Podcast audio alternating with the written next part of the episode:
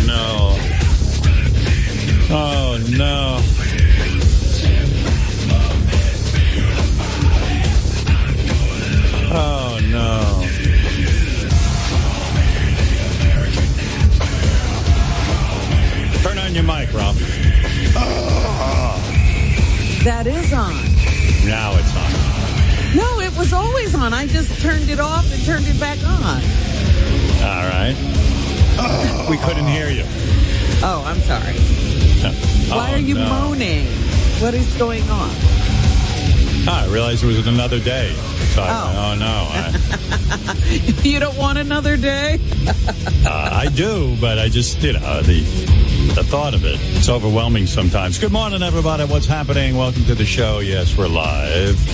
I thought maybe Uh. yesterday was so great you didn't want it to end, baby. Right there, you go. Oh no, I start every day with oh no. yeah. I'm alive, so I'm moaning. That's what I do. I go, oh, yeah. oh.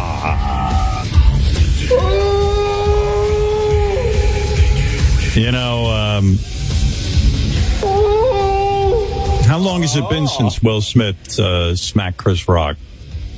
Uh, I think it's been about two weeks, two and a half. That's what I would weeks, guess. Something. Two like weeks, something like that. Yeah, two weeks, maybe two and a half. That sounds about right to me too.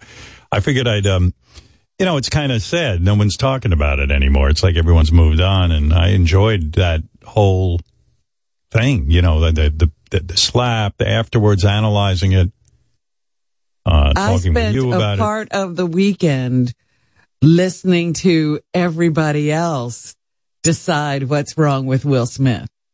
Where do you hear that kind of thing? I would. Oh, like to I just that. got on some kind of a thread on YouTube or something. Right. And, you know, you just get one opinion after another. Everything Wow. from toxic masculinity to, uh, Will Smith is losing his masculinity because of this modern woman. Yeah, I'd like to hear that podcast or whatever that was. Well, it was Uh, just a string of different people uh, from all over, all walks of wherever, who were uh, pontificating on the relationship and what has happened. You know, some people are saying in the last two years, Will Smith has really changed and things aren't going well for him. I don't know. I, I hear you talking about it. I, I wish I had any masculinity, toxic or otherwise. I'm sick of it. I'm sick of being feminine.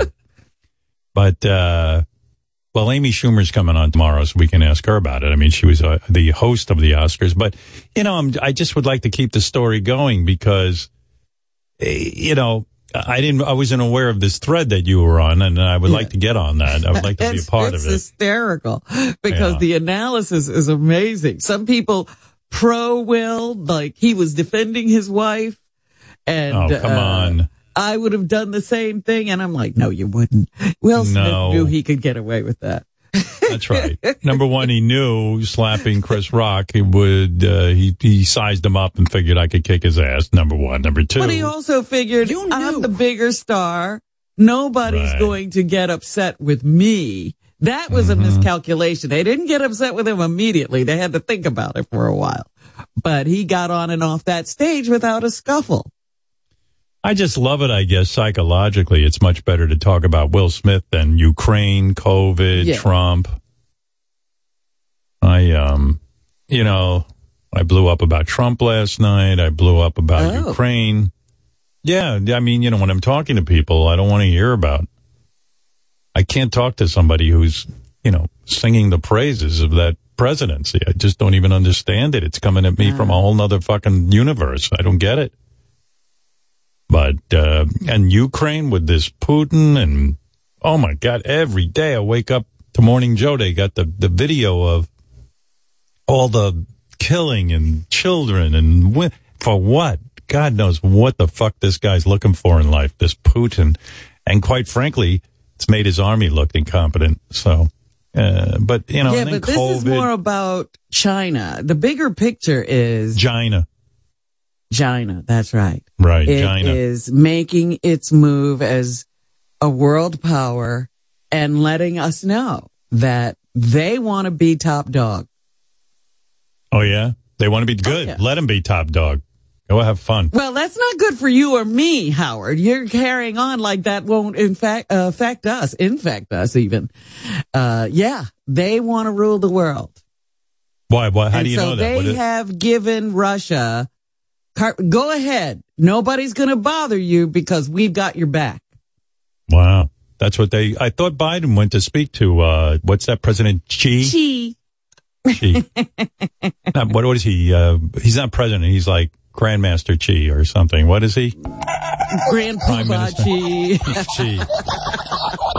yeah, I hate communists. I hate communism. I hate the uh, hierarchy in communism. I hate the corruption in it. Um, the idea was a good one in that, like, hey, in a utopian society, maybe we could all share everything and everything would be wonderful and everyone will do their hardest and work their hardest because the, they'll love their country or some, some kind of horseshit like that. Here's the bottom line about human nature. Um, if you pay someone, they will work. If you don't, they won't. And if you um, take away all their incentives, they won't work. They just won't do it. Um, Well, that knew, doesn't seem to be the case. It's simply that when you claim you're going to put together a government that works for everybody, you're not. You're going to put together a government that works for you and your cronies. all I know is, Robin, if I knew that I could only make as much as Human Newman or um, or Mad Dog, I'd be pissed off. I'd be like, well, wait a second. You mean to tell me I got more listeners than Human Newman and Mad Dog, and then you're Look, gonna you're gonna when pay they me? put a gun to your head, you're going to start talking funny. No. well, in any case, I hate communism and I hate Putin and I hate uh, the Chinese government. I think it sucks. And I understand why China is the way it is. We were raping that country and so was everybody else for a while. So they went all, you know, berserk in there, but uh, they had to kick out all foreigners. But I don't know. Hey, I do have good news about the Ukraine. What's Bigfoot got Bigfoot got Bigfoot from Vermont got in touch with uh, Wolfie and said that if we could put him in touch with Putin, he could probably negotiate peace. And we thought that was pretty funny that he kept calling Wolfie over and over again, He saying, was serious. "Well, you know why he was serious, and it's partially our fault. Well, probably all our fault because in the past we once made a phony phone call to him from Melania Trump who wanted to have sex with him, and you know Bigfoot's limited." So he thought it was real. He's still talking about Melania and he knows Melania, even though we told him it was a phony phone call. oh he my doesn't goodness. he doesn't get the part that it's a phony phone call. And then one time we called him as Joe Biden, if you remember that. It wasn't too long ago where, you know, Joe Biden To wanted try to to get to his Bigfoot. vote or something. Yeah. Yeah, right. And uh, so he thinks he was telling Wolfie, "I know Joe Biden, I know Melania, I know that I could reach if I could reach Putin, you know, it would be awesome." So, So, when since Melania, Biden and Melania talked to him, Putin would probably talk to him. yeah, like like yeah, like he requested to speak to Putin, and we were like, "Well, okay, we can put that together pretty quick." Uh, here, I'll play it for you. I got a, I got tape of Bigfoot negotiating with Putin. Yeah, I remember the phone call with Melania because our Melania impersonator had phone sex with Bigfoot. They were like going at it hot and heavy. Yeah. Yeah. So Bigfoot is under the delusion that he's involved in everything like uh, Sean Penn or Bono, like he's And, and everyone knows him. So, he, you know, because they were calling him. Yeah. Do you remember the time Bigfoot was actually in our studio with us? This was years ago before COVID. Um, and, and we had an Obama, uh, impersonator come in who looked nothing like Obama. and he negotiated with Bigfoot to blow up the state of Vermont. And, Right. Bigfoot still talks about that saying, you know, I know Obama or Obama, He's he connected him. politically, obviously. Yeah. anyway, so we were kind of intrigued that Bigfoot reached out to Wolfie and said, "If you guys can hook it up, I'm ready to negotiate." Here's the uh, here's the first clip. I'm quite a good negotiator.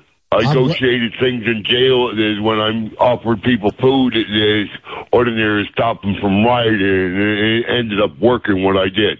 I'm I'm, I'm, a very good negotiator. I'm well aware of that, and that's why you're the man to get this job done.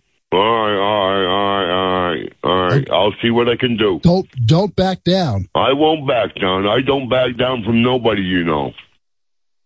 Imagine how horrible jail is. That like you're in you're in a fix and you need Bigfoot to negotiate for you because you know he's a big man and uh, probably you might need his help.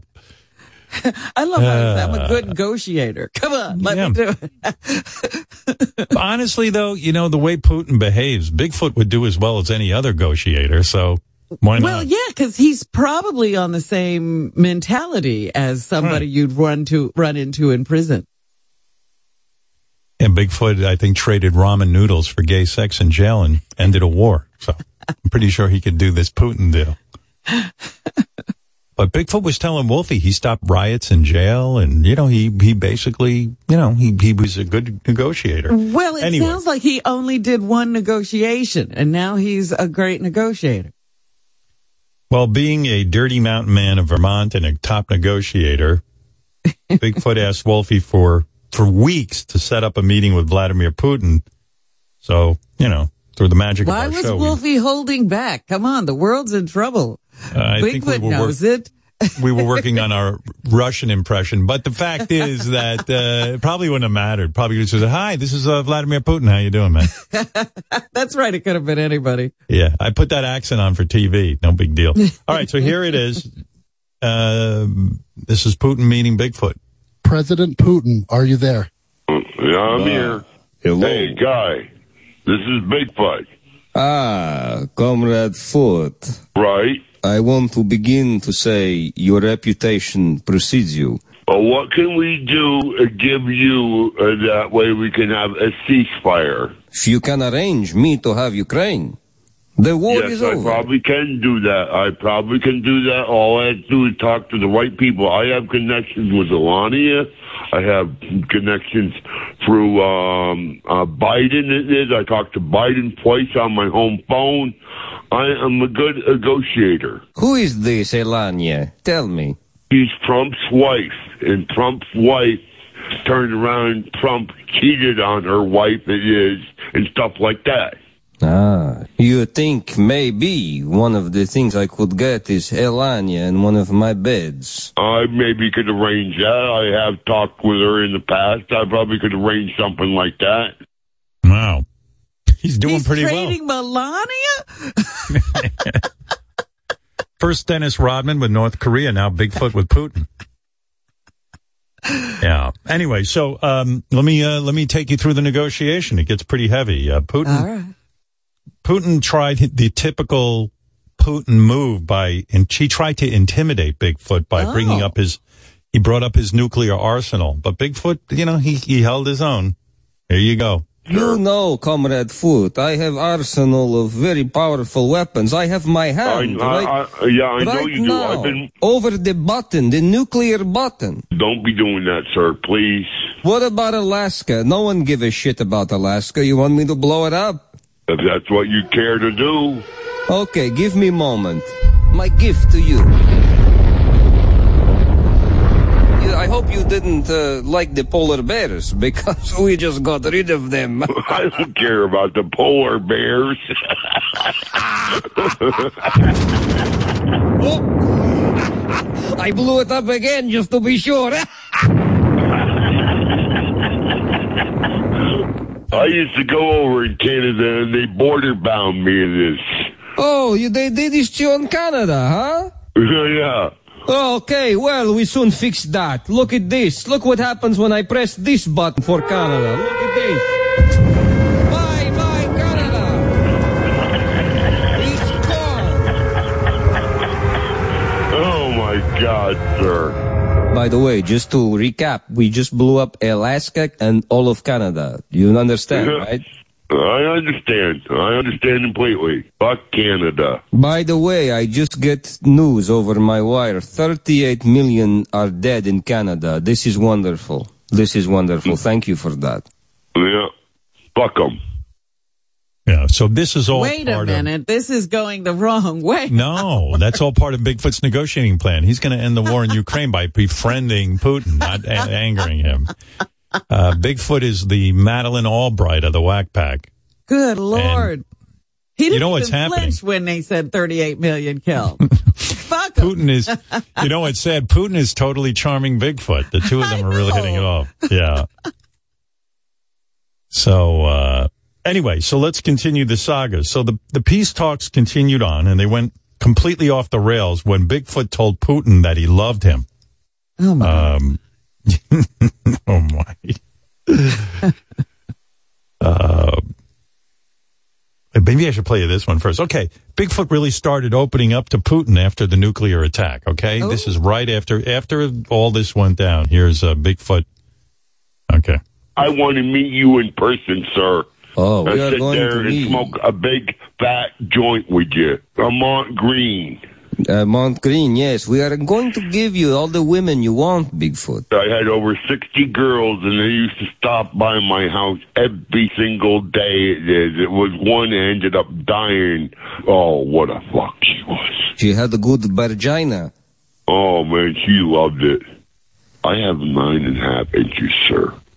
What does does what? Nine and a half inches I have. Your uh, sva- Svangina, your your your. Uh, Yes, I do. Yes. my God, how do you get? I'm built like a real man, sir.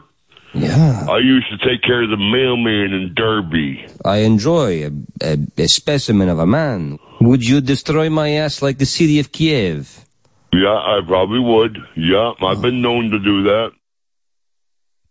So Bigfoot and Putin now are getting very close. Yeah, this is- very chummy, chummy, chummy.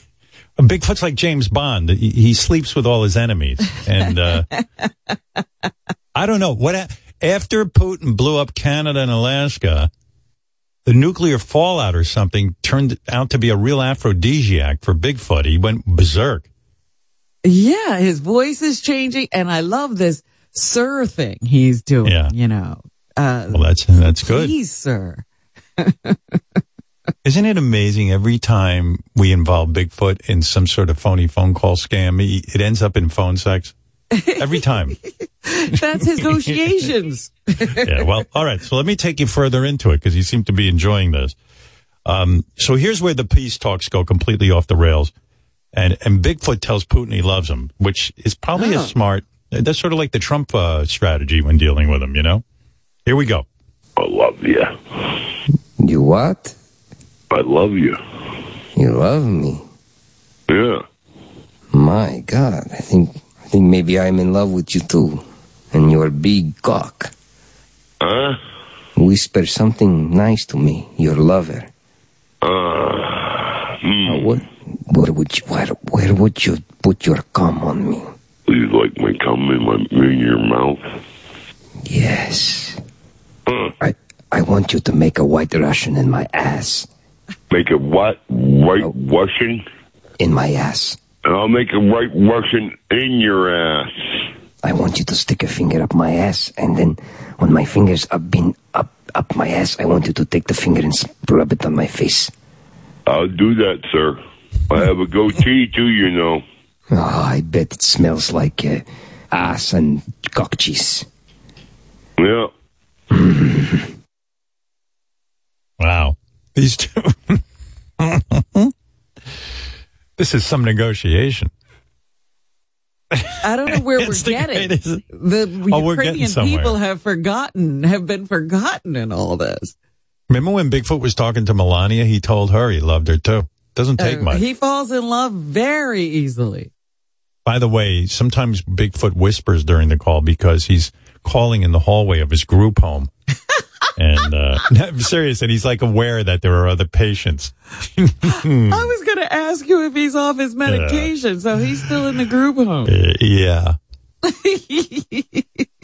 I think Bigfoot uh, would give Ronnie a run for his money. He's hornier than Ronnie. He'll fuck anything. He'll fuck uh, Putin. He'll he'll fuck uh, Melania. You name it. Yeah, Ronnie has limits. Bigfoot does not.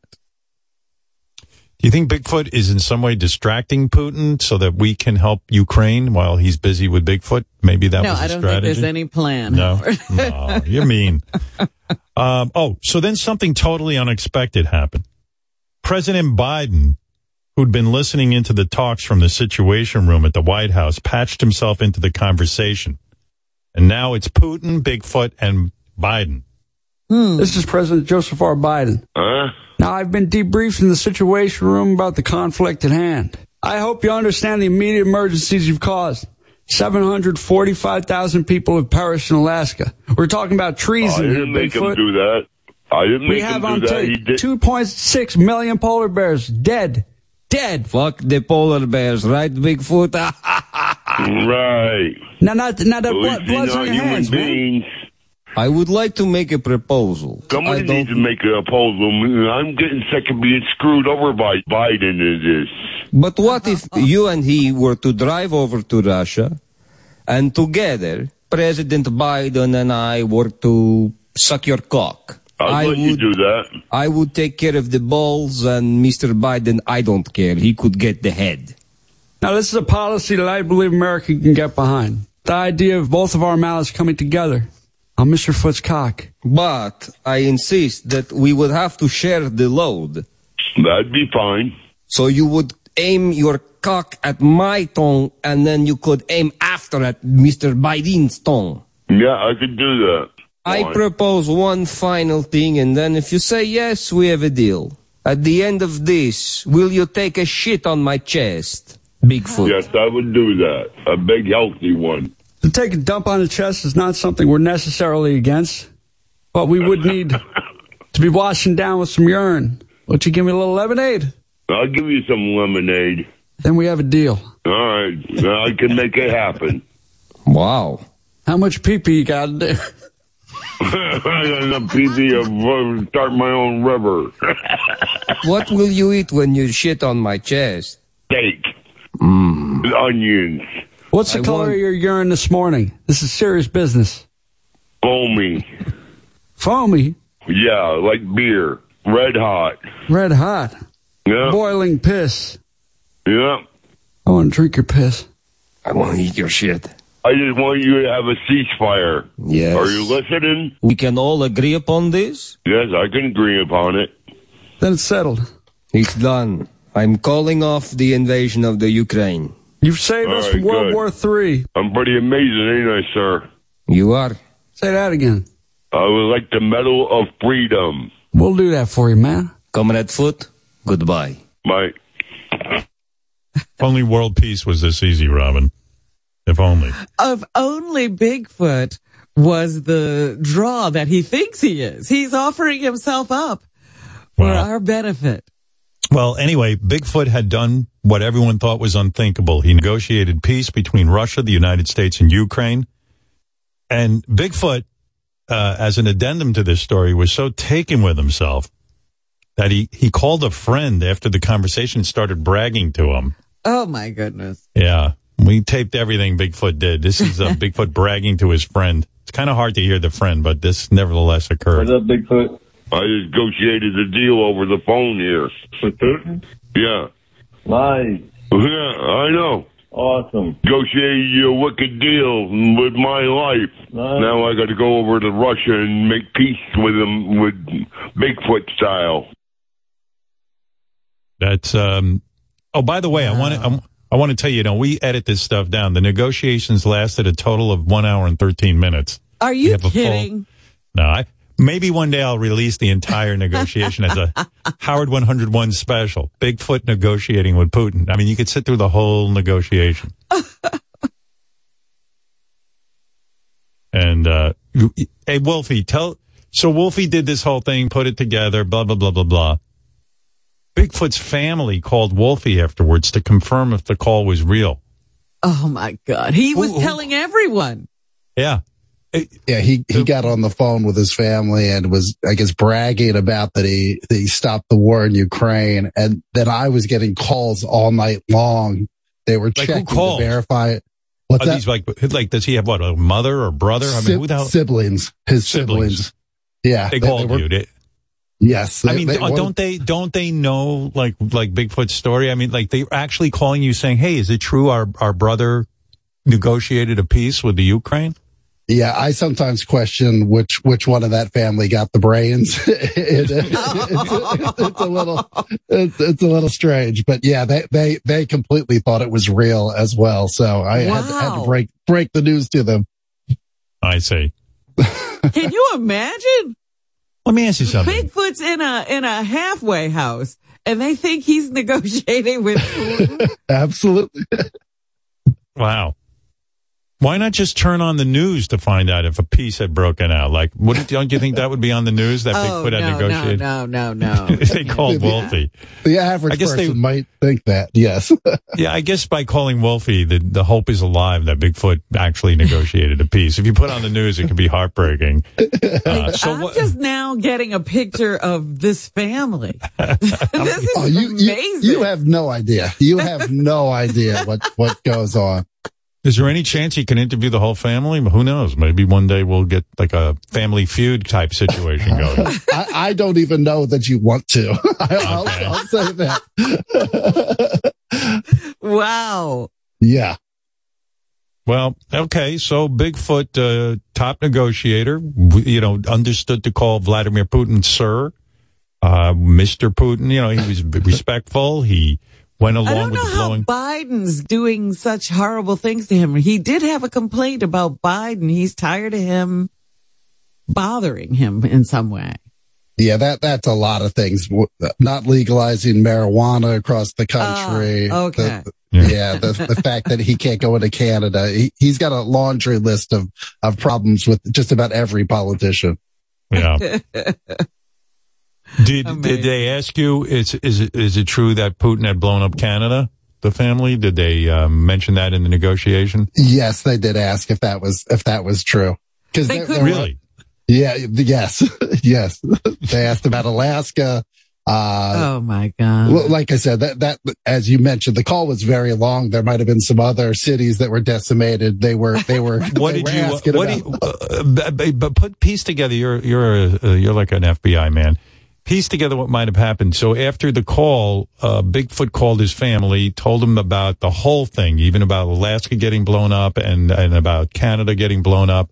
And so they wanted confirmation. They called you and said, "Is it true Canada was blown up? Is it true?" So they recounted everything that happened in the phone call and wanted a verification. Correct. Yes. wow. yes. Now they're in Vermont. Can't they just look out the window and see if Alaska's still there? It's pretty close. You, you you would think. What, uh, one other fascinating detail: the brother was actually jealous that uh, that Bigfoot was going to get a Medal of Freedom because the, the, this guy thought that he deserved a medal because I guess he mentored Bigfoot in some way, so he was Oh, jealous about that. Oh, Wow. God. I'm mad at you for not recording that call. That was, that sounds like a good one. No, but isn't Wow. Canada Canada's pretty close to Vermont, right? Or Yeah, it's right on the yeah, they border. could have. Yeah. Yeah. they could. They could take a look and see what's doing. I mean, they could get their own verification. They have to bother you. You would think. Um, did they ask you if it's true that Bigfoot's going to piss in President Biden's mouth? Uh, no, that the- they, they didn't ask. They didn't ask that level of detail, but um, yeah, I mean, they they they think all of these other conversations with uh, Melania and Biden, all this stuff, they they I apparently believe have happened. uh, Wolfie. This is Bigfoot's uh, brother. Is it true Biden and Putin are going to share Bigfoot's cum equally? like once uh, Bigfoot comes on Putin's tongue, he's going to then switch to uh, Biden's tongue. Yes, wow. By the way, here is Mark from Canada who's pissed off. Go ahead, Mark. I can't believe that motherfucker's responsible. I just watched the CN Tower fall. Fuck. what Yep. am I gonna do? Because of uh, Putin, he blew up Canada. I'm sorry. That's uh, this guy lives in Canada. By the way, later on we learned that Bigfoot's going to give Kim Jong Un a rim job, make him back off. So he'll stop t- testing nuclear weapons. Yeah. Why don't you call uh, Bigfoot and say, since you did so well, Maybe you could talk to Kim Jong Un because Dennis Rodman obviously failed. Maybe he would, uh, and that'd be pretty funny. He would do it in No. two seconds. Two Yeah. seconds, he'd make that call.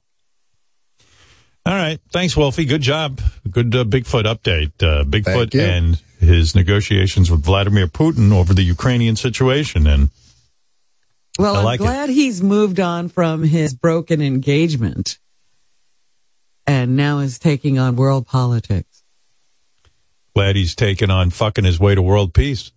I mean, Yeah, uh, you know, he he Yeah. had a broken heart. He uh lost his girlfriend. I don't know whether they got back together or not, but I think that he's moving on to bigger things.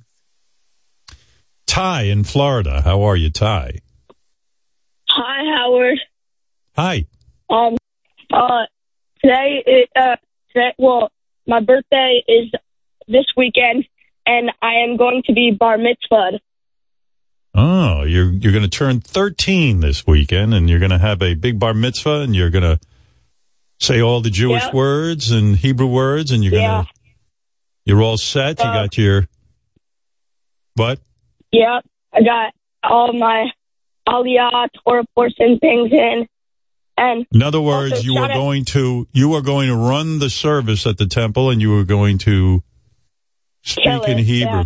You're going to kill it. yes, That's beautiful, beautiful. Let me see is if he you're ready. You it ready? in Hebrew? Is he? yeah, I'll let me see if you're ready. I'm going to test you. I'm going to say Okay. something. I want you to respond. Okay? well, I, well, well, wait, I can't speak Hebrew. I just know what I was taught so far. All right. I'm Let's not see how you do. Let me see how you do. Here we go. Just listen right. carefully, and you Okay. respond. We're going to do call and response. Here we go. Okay, Baruch. Listen up, Ty. Uh. Baruch hu et Adonai hambarach. Baruch Adonai Havra Leolam Ba'ed. Baruch atah. Recite with me. Baruch Oh. atah Adonai. Eloheinu melech haolam. Melech haolam. Asher ba- bahar Karbanu mikol mikol ha'amin. ha'amin. Banan tamanu et Lenan ot Torato. terato. Um, Baruch atah Adonai. Now finish it. Adonai Noten HaTorah. Oh, you're ready. You're ready. I like what I'm Ah. hearing. I like it. Ty, you're all set. Thank you. Um, shout out to my dad. He's been listening to to you since the '80s, and he uh put me on today. So Very nice. Ty, uh, good luck. Uh, and you Thank will be you. a man this weekend. There you go. What do you Thank say you, to Howard. a bar mitzvah boy? He's a bar mitzvah bucha. Uh, ah, that's it.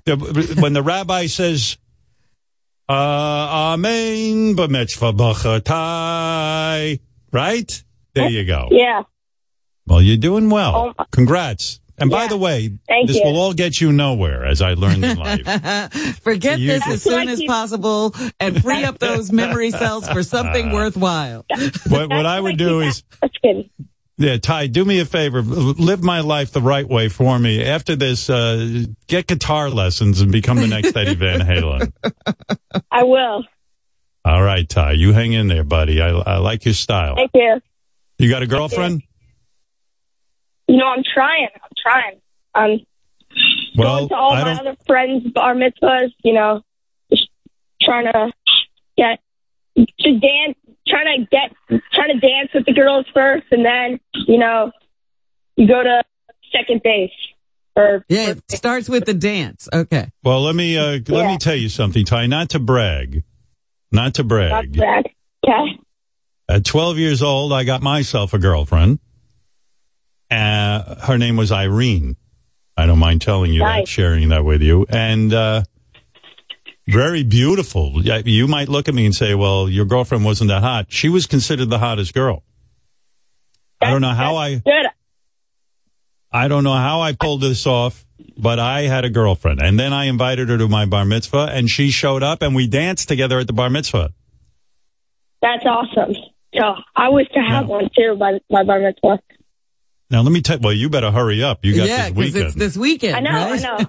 I mean, No, uh, no, no. My don't. bar mitzvah, my bar mitzvah is actually May 21st, but my birthday's this weekend. It's a Oh, little I see. after. Now, So, uh, yeah. you say uh, you mentioned second base. Uh, I'm going to slow you down here a little bit. First base, first base. Right. First, we go to first base. You don't go right to second base. Yeah, you don't isn't the- first. that isn't that crazy rule in extra innings where you get to put a guy on second base right away. You know, you know what I mean? So, Yeah. uh, yeah. Unless so you hit a what I- that's right. So, uh, this girl that I was with, uh, we kissed and, uh, I was dreaming of second base, but I got too nervous. I, uh, I started to shake when I tried to put it into play. My parents, uh, I had her over and, uh, uh, we kissed, but, uh, I, I, I was too nervous. I, it was That's fine for me. Kiss- fumbling. Yeah. Uh, fumbling. Yeah, I fumbled. Yeah. Yeah. That's what that was. But, uh, listen, who knows where she is now? She's an old lady now. You know, Yeah. I struck yeah. out. You probably Yeah. could get her now. you probably wouldn't have Yeah. trouble. I don't know. I think she'd had it with me. I broke up with her. My my I- best friend I- said to me, "We yeah, go ahead, uh, Ty. Sorry, I don't mean to monopolize the conversation. Go No, ahead. it's okay. I um also when I was this was when I was in fifth grade though. I got my first girlfriend. Her name was I don't also mind saying this Elena. Elena. um, yeah. Yeah, and we dated for about a uh good two weeks. No, that's not good, but you know. Oh, that's very good. Two weeks. Two weeks is a long time in your life. I now, mean, now how'd you meet this girl? like- Did did you dance with her? Because you're right. I um my this wasn't my first girlfriend, but the first girl I slow danced with. Uh, um, yeah, I think she liked me, but uh, you know, I don't know, it fizzled. But you know, the dancing does help. yeah, it does. Yeah, very much. Now, And let me ask you something. I like uh, I like the sound of you. You seem like a mature kind of guy. What what kind of music do thirteen year olds listen to when they Well- dance with a girl? Well, it's like all different. It's not like for bar mitzvahs. Um, it's not like really um, like it's like all kinds of variations, like uh, from like old like '80s music to like now like music like rap, like you know who like um Travis Scott, those people. Right. Now, So, yeah. um, so what are you going to have at the bar mitzvah? How many people are you having, and what type of music? Will you have a DJ or a live band? Well, we'll have a DJ and like five dancers, and um, we um, will have uh, we will have uh, like all different types of music, and it's going to be sports themed since I love sports, and um, so yeah, it'll just be it's going to be great. Hopefully, thank you. Mom. Yeah, a sports theme, huh? Hmm, that's good. I wish I had been into sports. Yeah. You know, I was a real wuss. what was I, your uh, theme, Howard? You never. told I didn't you have had a th- my you theme didn't even was have thank- a theme.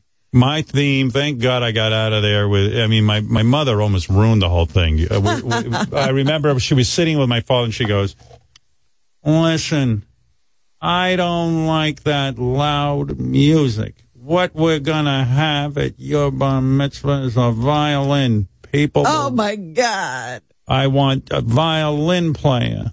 and I went, what? He goes, that's right. That's a classy affair.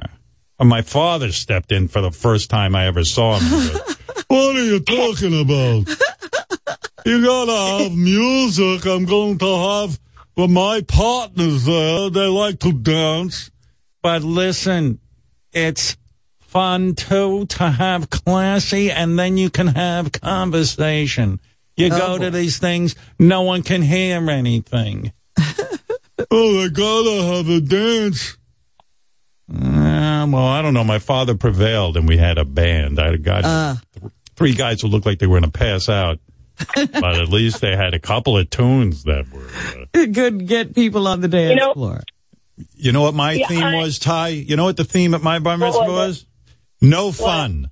No fun. that, that, that was the theme. No one was going to have a good time. was I don't awesome. think people just booked out of there as quick as they could. Can I had you it at the- imagine if there was a violin? You want to know something? The- I had it at the Colonnade in Rockville Centre uh, a hundred years ago, and I, and right after my bar mitzvah, the whole thing burned down. So you tell me what happened. What? I ain't saying I know anything, but uh, You should have a violin player, Ty. It's very classy, that loud music. Older people can't take it. It drives them crazy. Yeah, but I agree with what you said earlier. I've been questioning like what like you can do after your bar mitzvah. Like you can't drive, you can't drink, you can't smoke. You know, you can't do anything else. Well, you The know what. I thought? My parents had told me when I turned 13, I would become a man. And they told me this when I was learning all the lessons. And I didn't understand. And I wasn't really a, a questioning. Like, you know, I just heard this. They told me over and over again I would be a man. I didn't I'm know what they meant. questioning with it. Yeah, well, you're you're with it. I wasn't. I was out of it. So when I heard Thank you. this, I I had a theory that because it was tied up in religion, that the day that I became 13, God was going to visit me in my room, and He was going to like tell me something to make me a man. Because I'm like, how the heck could I go to be a man in one day? Where I'm such a you know wuss. Exactly. You know how. I, I didn't even have a, a facial hair. You understand, Ty? Neither and I'm do like, I. right. I was like, well, how am I going to become a man? And uh, I waited in my bedroom for God, and I was scared out of my mind uh, because I know God can do some really weird things. You know, uh, He's been responsible for some crazy stuff too. So I was like, oh, this is going to go down, and uh, then nothing happened, and I I was the same the day after. You know, and I looked at myself in the mirror, and I looked at my hips, and I looked at my breast, and I went, I'm more a woman than a man. I think God made a mistake. You understand, The singing didn't work. I, yeah, I, I sang those prayers perfectly. My mother, Ty, my mother put so much pressure on me, you wouldn't have believed it. She says to me, I want you to know your grandfather is going to be sitting there and he is an expert. He is going to be listening and to see if you make a mistake. I went, what? Yeah, What do you mean a mistake? my my grandparents are also um very very into my my grandma wanted to learn my Torah portions with me. I was like, "What? That's crazy!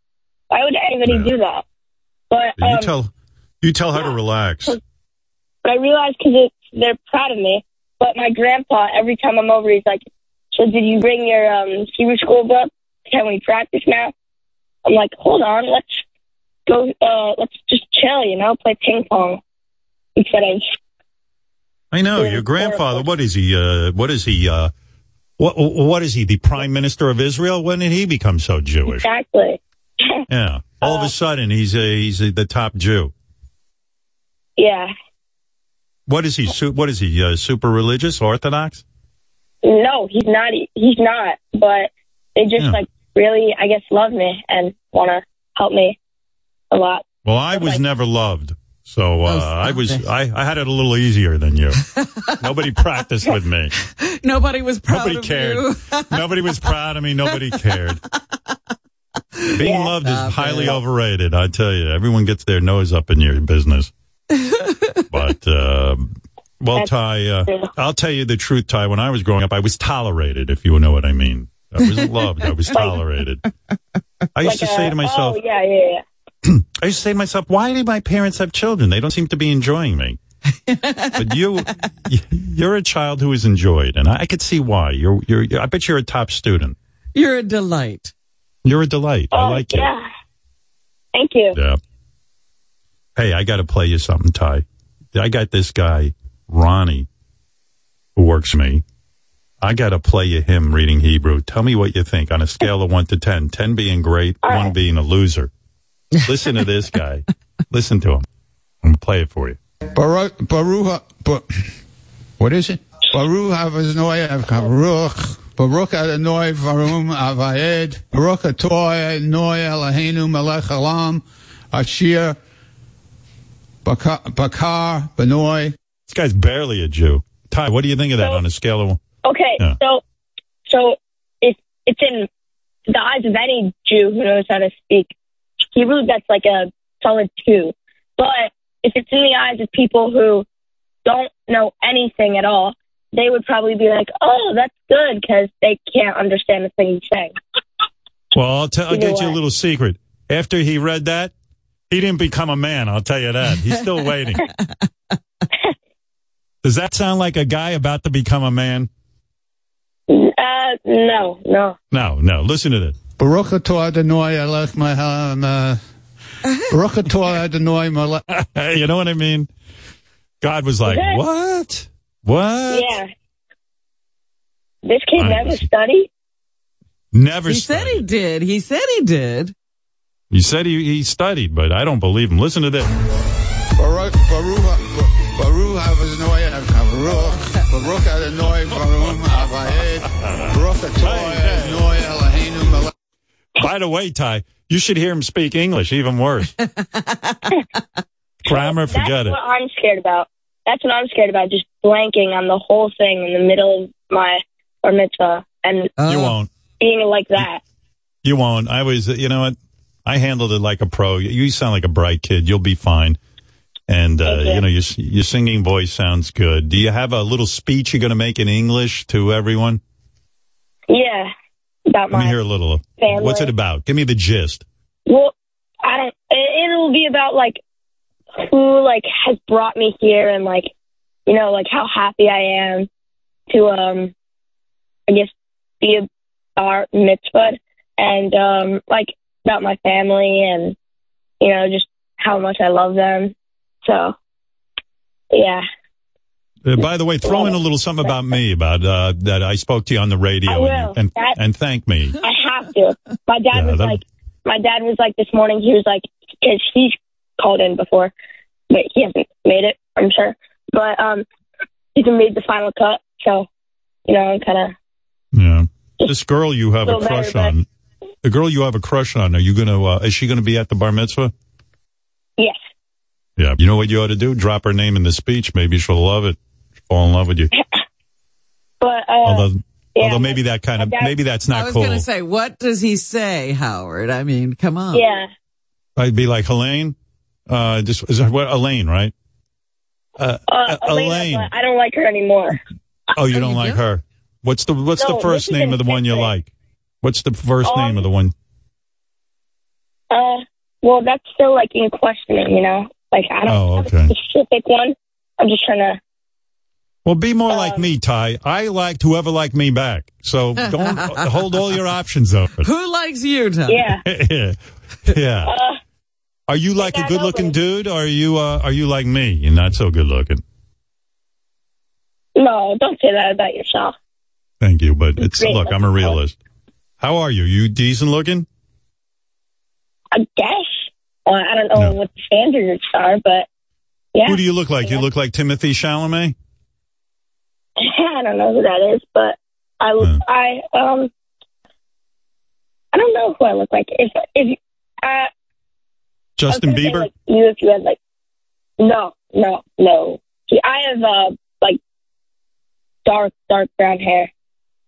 Oh, like uh, Pete Davidson. That's good. I, you know, this guy, he, uh, He's getting everybody. everybody, Kardashian, this, and that. But You know who you sound a little like? Maybe you look like uh, Harry Potter a little bit. well, the thing is um well I'm not a witch or whatever he is, but No. uh, Right, I or a magical. no, no, no, I know, but um, he um, I have like longer hair, like not like like your long, but like um, like uh, I like don't when the like, Beatles, when the Beatles first started out? yes, yes, Yeah, that's a good look. Mine's I like that. curly, kind of, Like the Dutch boy with the paint. yeah, Yeah. And what about your voice? Is it changing at all? yeah, When I was your age, Yeah, a I little. was like, man, I can't believe my voice hasn't changed. I used to answer the phone and be like, hello. And then people go, oh, hello, Mrs. Stern. Um, and I go, no, no, no. This is, I'm not my mother. I'm, I'm a dude. I had, I was, did that ever happen to you? Like you answer the phone and they go, Yeah. oh, uh, can I speak to the man of the house? And go, I am the man of the house. yeah. yeah. I don't have a um, uh, uh, my voice is in, tra- yeah, transition. Yeah, it is. I know, yeah, it yeah. sounds pretty good. Sounds pretty. What about hair under your armpits? You got any? No, not yet. Yeah, me neither. I mean, I, I mean, mean, now I do.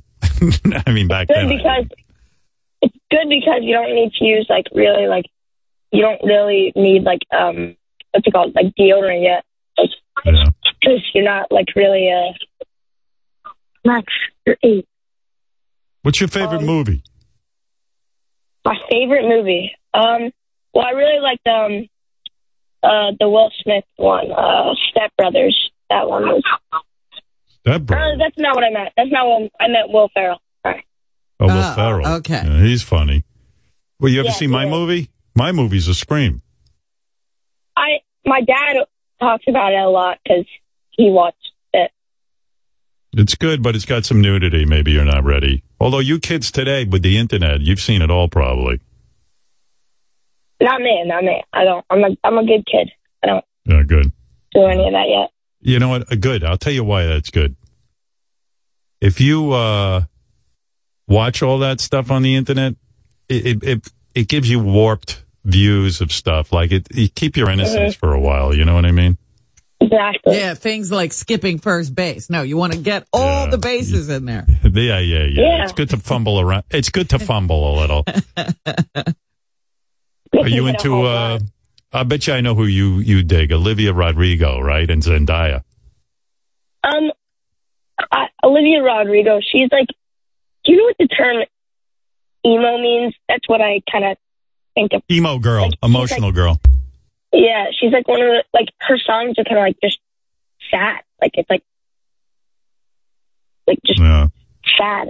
It's like not Is- really like In other words, Like, Olivia not- Rodrigo, in your opinion, is an emo girl, meaning she's just overly emotional. It's a little too much to handle. Yeah. yeah. It's like all a lot of her songs are about like pain. Yeah. I mean, That's how much pain can you be in? are. She's Yeah. 16, Well, I mean, unless you get hurt, 19. you can't be in too much pain. Right. But Right. Well, But who do you like? Uh, well, I mean, I, I actually, this is very, I mean, to me it's weird, but I used to be, I had like a phase for like my whole life until about like two years ago or last year that I, I only liked 80s music, like the all, the 80s raps, like Beastie Boys and, uh, That's. Run DMC. But I like, like that. now I'm I've gotten into like the new like her songs, like kind of like rap, but like um I I used to only like and my friends would call me weird, but you know those songs were good. Like like Mm. the '90s, like uh Coolio and those guys, Eminem. No, 90s was good. You, you, you could almost be my son because uh, I would agree with everything you've said so far. I mean, uh, in the 90s were rocking. 80s was, you know, certainly Beastie Boys were way ahead of their time. Yeah. everything you're saying checks out. Yep. I, I like it. I like what you're good. saying. I like, uh, and a lot. Yeah. I like your whole scene. Thank you. All right, Ty. Well- listen, good luck with that whole party and everything. And Thank you. good luck getting a girlfriend. And um, it, it all checks out to me. I think you're ready. Thank you. Um, I'm about to get to school, and I have a playoff baseball game today, so No, good luck. What do you play? You I probably mean- play first base. That's what I played. I I'm a catcher. I'm a starting catcher. Oh, Um, uh, Be yeah. careful. But Be I'm careful big, because uh, be careful with that bat near your mouth. You know what I mean? Wear that Yeah. thing on your face, the cage. You know, you probably don't, but do you know what the Benjamin School is? A chance? No, no. What is that? No. Okay. It's my school. My, uh, I don't. It, but um, we have our playoff game today. But the last time we played this team, we beat them by like 23. So I think Oh, we're wow. good. You sure it wasn't football? Uh, 23. yeah, they they were, they were is that? horrible.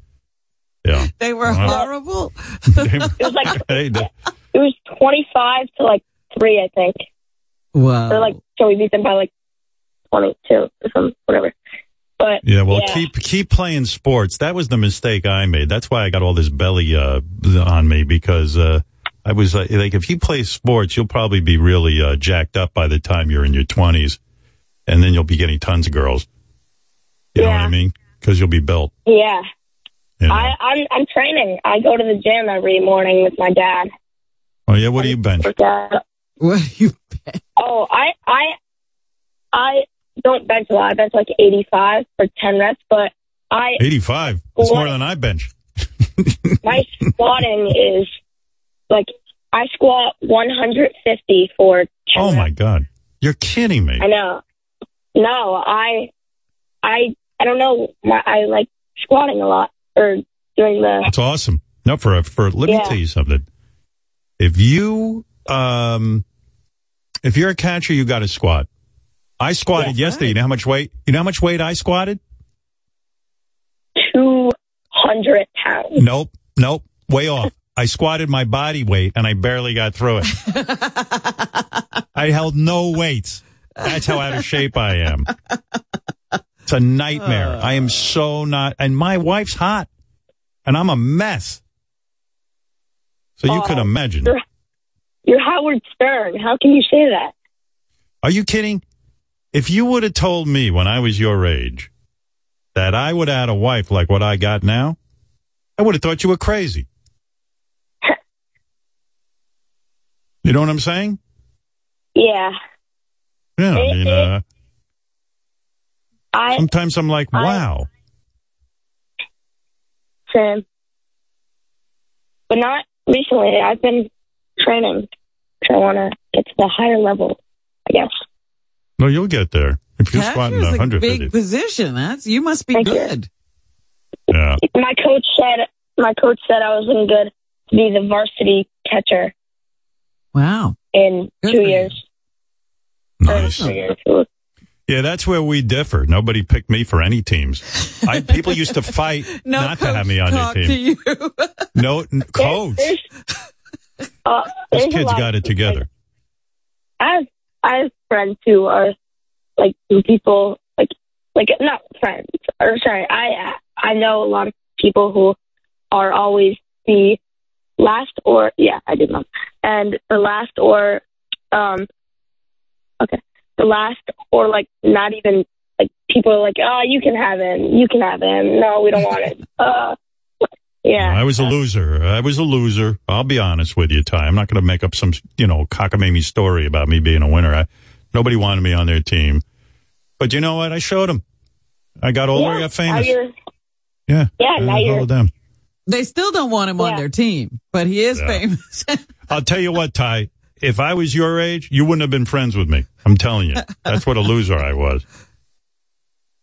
but now you, You have wouldn't- a ton of Now I got no. Oh my God, I got Robin. Don't ask Fred if you want to call that a friend. I mean, I got all kind of friends. Yeah. All right, Ty. I know you got to get to school. What are you Yeah. wearing yeah today? I'm at school uh, What do you wear to school? We Oh, have a uniform. I'm in a, I'm in a um, khaki shorts, uh, a belt, and a t uh, the dry fit like collar. But That's your uniform. Uh, yeah, but like it's like it, it looks a lot different than I explained because it has to be all matching and stuff. And if you don't wear the belt, you get like a detention slip. It's really Let me tell you, you're a lucky kid. Um, I only wish I could have gone to a school with a uniform because my mother dressed me so horribly. All the other kids would be wearing like cool stuff, jeans. You're n this is what my mother would say to me. You're not wearing jeans. My son dresses every day like he's going to meet the governor. And she'd put me in slacks with penny loafers. No wonder no one liked me. Penny No, loafers and but, like, slacks. I would like it's not bad because it's all dry fit. Like the khaki shorts are honestly like like kind of cool because they're like Yeah, they're cool. If everybody wears the same thing, it's cool. My mother goes, "You." Every kid wore sneakers. I I had to wear penny loafers. She goes, "You're not wearing those fakakta sneakers. They're dirty, filthy. They look like rags on your feet." I go, "Mom, I'm just trying to fit in. I got no friends, no Yeah. sneakers, and no jeans. I look like Well, Tiny I would- Tim." Thank you, thank you very All much, right, all right, uh, all right. Mr. Stern and Robin. I All right. am at You have a good day. So, Yeah. thank All you right. guys. All right, take Thank care, kid. so. Good luck with everything. All right. Thank you. Thank you. This kid, Bye. this kid, this kid's a good kid. He's a lucky kid. My my mom basically put a "kick me" sign on me on the back of my shirt, and this gets me charged up. All right, I, look, Well, somebody out there's having a wonderful childhood. Yeah. Wish I could have had one. Listening to that kid, he sounds like he's got parents who uh, really adore him. They got him Yeah. involved in sports and all the things I should have been doing. Uh, They actually seem to spend time with him. He seem to enjoy him. Yeah. I bet you when uh, his parents are old, he's not going to resent having to take care of them so much. not that I do. Who are you talking about? I just what know did I just somebody say? who. Oh, oh, God. Yeah, my mom's still in the hospital. Don't ask what's going on. Jeez. So did they find out what was wrong with her, or is there? Yeah, I didn't even understand. I had to call a doctor last night because I didn't even understand because they use a lot of medical terms, but and, Sure. I'm just like I don't even understand. But now I understand, and Can it be Anyway. fixed? Can this thing be fixed? you know what? I'm not even sure. Yeah, I guess so. I mean, her oxygen levels back up, so she's off oxygen and she's okay. Mm. And then they were like, "Well, we're going to send her home today." I go, "Do me a favor, keep her another day, please, God, please, God." she loves the hospital now. My mom. She does. Yeah, yeah. She Feels get used there. to it. Us- Yeah. Usually people don't want to go to the hospital. She's begging for it. No, no. She's like, oh, I feel good. I don't, I'm at home. I don't know if I can take care of myself. I got 75 people watching you. What do you mean you can't take care of yourself? Just like the hospital. What's the yeah. difference? I mean, I basically set up a hospital in your home. Why can't you take care of yourself? Like running a summer camp for her. And I'm the, I'm the, I'm, I'm, I'm, I'm the head counselor.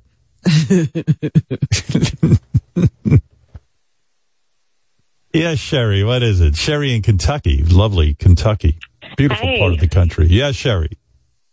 Thank you. Um, yeah, I've been wanting to call you because your mom has uh, what's called long COVID. I think so. and yeah, and there is some things that you can do to help her. Um, one important thing is to know that our digestive system will randomly shut down. So eating three meals a day is going to make her super miserable. Another listen. thing is to change, yeah, Another thing is what? To change what? change her diet. We cannot eat a lot of foods. No fried foods, no spicy foods, no dairy, low Listen sugar, low Listen, gluten. Sherry, Sherry, in theory, what you're saying is lovely. I got a woman on my hand. She won't eat anything. Then if I get her to eat something, her- no, she doesn't care. She's gonna. If I say to her, "Mom, we're changing your diet, no dairy," leave me alone. Don't you tell me. Get out. Yeah, She's 94 years old. If she, the other day, I got her to eat ice cream. My, I didn't get her to eat ice cream. My daughter no, got her to eat ice cream. dairy. That's It dairy. doesn't That's matter. so She's 94. Dairy. Ga- Sherry, leave me alone, will you? Sherry, you come and take care of her. You Yeah, yeah, yeah. I'll fly in from Kentucky. You could sit there with her all day and tell her, don't eat dairy. She'll be like, fine, I don't want to eat Let me anything. alone. Let me if I get be, my mother, you? if I get my mother to eat No, something, it could, it's it a could victory. really help her. It could really Yeah, yeah, help no, her. I understand, One but I'm dealing. I'm dealing with a woman who doesn't care. She's like, that's it. I'm ready to go Right. home. You know what? What she means by that? I'm ready to no, go home. I get it. I'm at Yeah, 872 days, and I'm 51, and Yeah, I've but you had still wanna live. conversations with God. No, I don't. I'm done. You don't want to live. You don't want to live. Sherry, hello. Sorry. to Sherry. Are you No, there? I'm here. I'm What here. hap- It's just, it's uh, it's very emotional. It's overwhelming. Can you hear me? Yeah, now I can. What happened? Are you crying? Yeah. Um, it's a little emotional. Yeah. I mean, I was super healthy and um, I'm completely independent, and now I am completely dependent. Can I tell you something? I'm trying to. Yeah, sure. I'm so glad you called because these wackadoodles that I know are all pretending like COVID's over. No. And you hear, uh, I bet you were vaccinated too, right, Sherry? yeah, as soon as I could, you Yeah. know. But like, um, I've had this since 2019, so I know how your mom feels when people are like, "Well, your tests are normal. There's nothing wrong with you." But you feel like essentially what it feels like is when you're super sick, like you have the flu. And you feel like you have like maybe three days, two or three days left, but those two or three days never come. Right. So you, you're you're super heavy. Just to take a shower will take me out for the day. Like Yeah, it's so funny because and by the way- Howard used to say his mom does one thing a day. I'm like, oh my god, that's me. Well, Sherry, I just read an article about a woman, same age as you, kind of like a, a superior athlete, ran every day, did Yes. yoga, blah blah blah. Yes. If you read the article in the New York Times, eh, and and this is what people are going through. Not everyone, but if Yeah. you're not among the lucky, Well- you can you can end up like this. Because I was healthy, the only things that I have are menopause, IBS, and arthritis. So those are my issues. If you're not healthy, then it'll bring out what is your unhealthiness, whether it's diabetes, lung issues, whatever. Um, it lives, it attacks the vagus nerve. Did you know that? Uh, yeah, I knew that. I've been to Vegas. yeah. I think you mean the Vega nerve. V A G U S. Oh, oh, hey, hey, Sherry. Hey, Sherry, hold on a Google second. that. Just Sherry, hold on a second. I got to tell someone. Elaine from yesterday. Hey, dickhead, you hear? Do you hear this woman? Do you hear this woman on the phone? You're the guy telling me there's no COVID. What do you? Why don't you tell her that? Okay, so there, I'm not. I didn't say there wasn't a COVID. I'm saying that the jab's not working, and I'll tell you why. I'll tell you a real quick story, and then I'll let you. It go. is working. True. That's not, it is working. Everybody who would be dead. Yep. it keeps them out of the hospital. Anyway, Howard, another thing to know is that this kind of it it hides in your fat.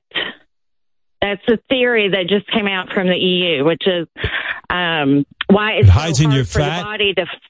Yeah, that's a theory that just came Uh-oh. out because they're trying to figure out why we can't get it, why we our body can't attack it. You know, Hmm. It's hiding so in it your fat. in, in the brain. Yeah. So it makes everything just super weird. Like I have episodes sometimes that'll just randomly come and I can't walk or talk. You see, Lane? That's what I was telling you yesterday. You need to have the shot. but you they- gotta st- you gotta stop Well, Lane with yeah, all this nonsense. Hell, Like I, I have I've had friends that have said, "Oh, I got it and it was no big deal." I said, "You know what? I had cancer before. It was no big deal. Right. I right, just had it, beep, beep, sniffed out, no big deal. I don't know what everybody's going on about cancer. right, like, right, right. Yeah, It's not, everyone's the everybody's same. different. Uh, excuse me, Sherry, for one minute. Quiet down for a sec. Lane, do you Yeah. get it? Yes. No, You I do. hear, right. that's fine. I'm just saying you guys got to open up to both sides. Now, I'll just tell you a real quick story. No, I don't. Um, no, you should. So I've had 750. I'm a pipeline consultant up in Alberta. We put together a pipeline. Last summer, in the heat of it all, I had over a thousand people come through my office. It's mandatory to wear a mask, so we all did. And according to you yesterday, if you wear a mask, you're safe. Yep. You're still That's right. Okay. Yep. So everybody had to wear a mask inside, and we did. A thousand people came through my office, and that's the first time that I got COVID. I like I Okay. said, I had to isolate for ten days. Number one, number one, Lane. Hold on a second with that story because I can't let you put out bullshit. First of all, yeah. First of all, I see the way people wear masks. I uh, they end up down around their their lips. They don't even have them around their nose. and That's some number masks one. are more effective than others. And secondly, you know as well as I do, after you use the mask, you got to wash your hands when you take it off because then you touch your face after you take it off. So there's a lot that can go wrong if you don't follow it. protocol. You know that. Okay, but hear me out. Hear me out, though. Okay, so we had a thousand people come through my office. I got it, whatever. We had four guys in the pickup. Now it's our policy when we're going out to the right of way to turn uh, roll the window down twenty five percent to allow airflow. So four guys are in a truck. Two guys were double jabbed. Two guys were not. Guess who got COVID? Two out of the four did, and the two guys that were double vaccinated got COVID. One of them ended up in the hospital. So explain that to me. then. I'll explain it to you They perfectly. got it somewhere else. I'll explain it. The, the, the, the, the vaccine, I don't know why people don't understand this. The vaccine doesn't prevent you from getting COVID. Well, that's what Biden said in the first. Is first No, speech. no, If no. you take Biden is not a doctor, and he tape. never said that. But he said Yes, it is. it will wrong. help you if you get it. It can mitigate the symptoms. That's it. I don't know what you don't get. so- All right, I, I got to get out of there. Sherry, I wish you well. I'm sorry you're going through hell. Thank I you, understand. Howard. Thank you, Sherry, and thank you, Plus, Lynn. uh, this guy luck to your doesn't realize he doesn't know where they got COVID. Before they ever got in that truck, they could have been exposed to COVID. Right. Right, uh, right. Sherry, uh, God bless you. Thank you, and I hope you'll be okay. You too. All right, Thanks, Howard. all right. That's Bye. Sherry over in Kentucky who's having a hard. Bye, hard. Sherry. Yeah. Ooh. That guy Lane is so annoying. Lane thinks he day. knows something. He, they were in the truck. Therefore, the masks don't They, work. they got, yeah, that's right. I know a couple of docs that work in the ER. They never got COVID. They were around it 24 7. They wore their mask and they washed their hands. And vaccines generally put you at a lower risk for acute outcomes like hospitalization and helps to reduce long term symptoms. It's not a, Uh, it's you not, know, it's the- not gonna, it's not a, it's not gonna, As somebody pointed out the other day, the flu vaccine has been around for a long time. You can still get the flu after getting the flu vaccine, but it's probably not going to put you in the hospital. that's right. It's the same deal. Right. But they act like this COVID vaccine should be perfect. Hey, anyway, I was telling you at the start of the show, I'm enjoying the, uh, I was enjoying the Will Smith, um, uh, slap because everyone was weighing in on it. You were talking about how you, uh, of course, uh, have been listening to, uh, the various broadcasts about it.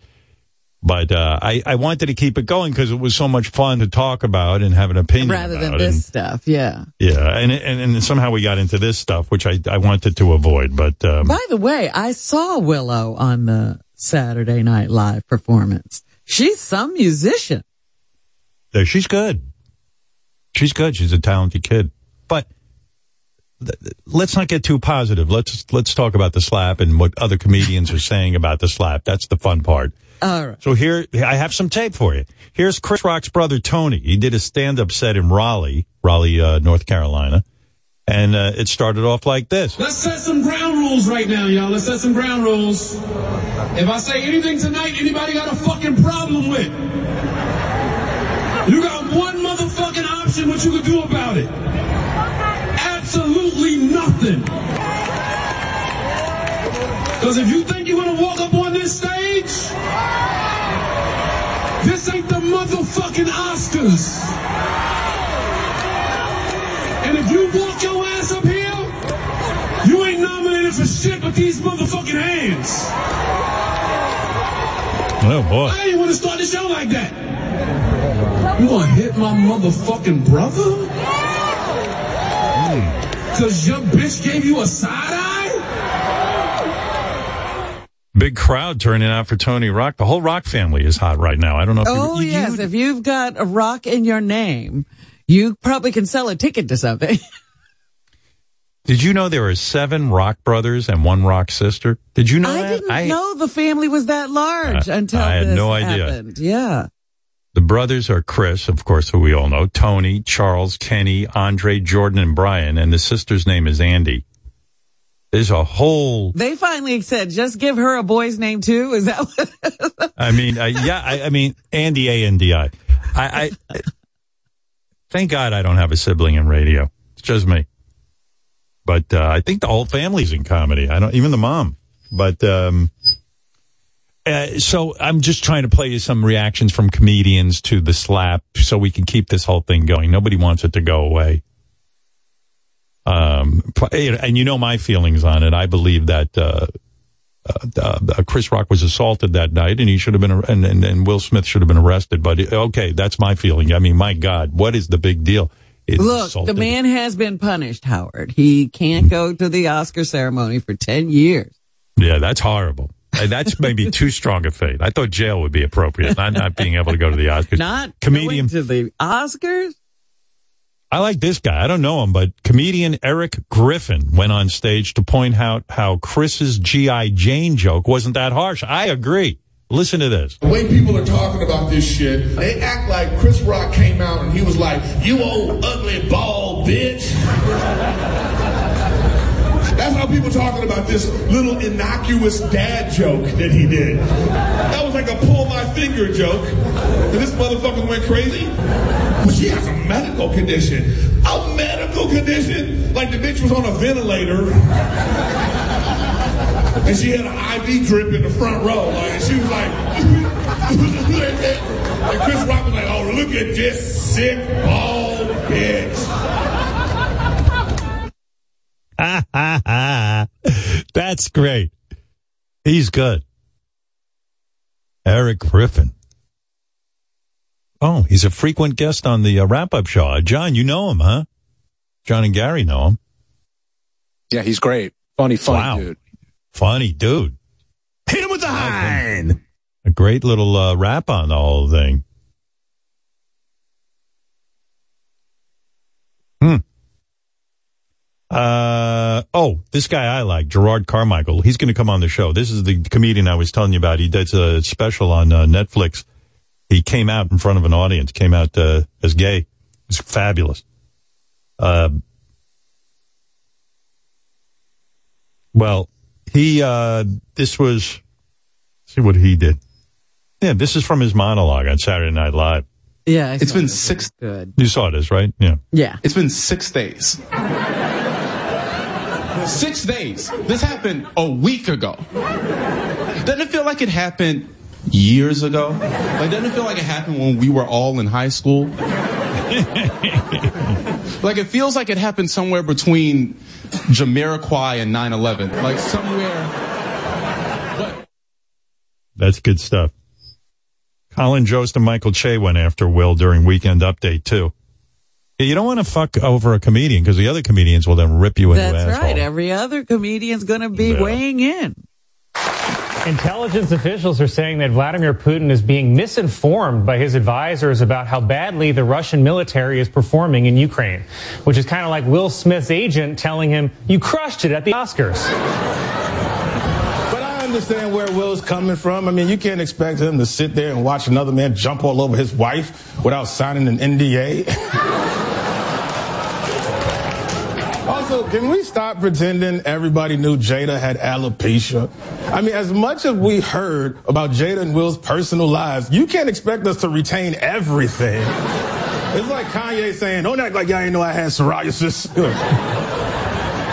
Just selfishly, as a comedian, I'm tired of people putting their own insecurities on our joke intentions. I mean, I can't make a joke about it being cold outside without somebody yelling back, stop making fun of my small penis. Keep my small penis. Out your mouth. Go ahead, I'm sorry. No, Please. And then people were roasting Will and Jada on their podcast too. Andrew Schulz roasted Will on his podcast, Flagrant 2, and didn't hold back at all. yeah, Here see, this go. is what I'm talking about. All the podcast stuff. Yeah. Last night, Will Smith looked like he was from the streets of Philadelphia, and Jada looked like she was from the movie. Now, after all that drama, Will Smith still took home an Oscar. I'm talking about the award, not a Mexican guy to fuck his wife while he watched in the Oh, corner. my case. You gotta chill, Wow. Will, oh My let this be a lesson to you. If you want to keep your wife's name out of other people's mouths, make sure to keep your hands off comedians. Yeah. and the guy wore a suit of armor through the whole bit just to protect himself. Right. Yeah. Uh, there's also a ton of musical remixes of the fight and the Oscars, and this one is this one has almost three million views on TikTok, and four thousand people have made their own videos using the sound from the uh, Oscars. This is called uh, TikTok Slappy Mix. My wife's name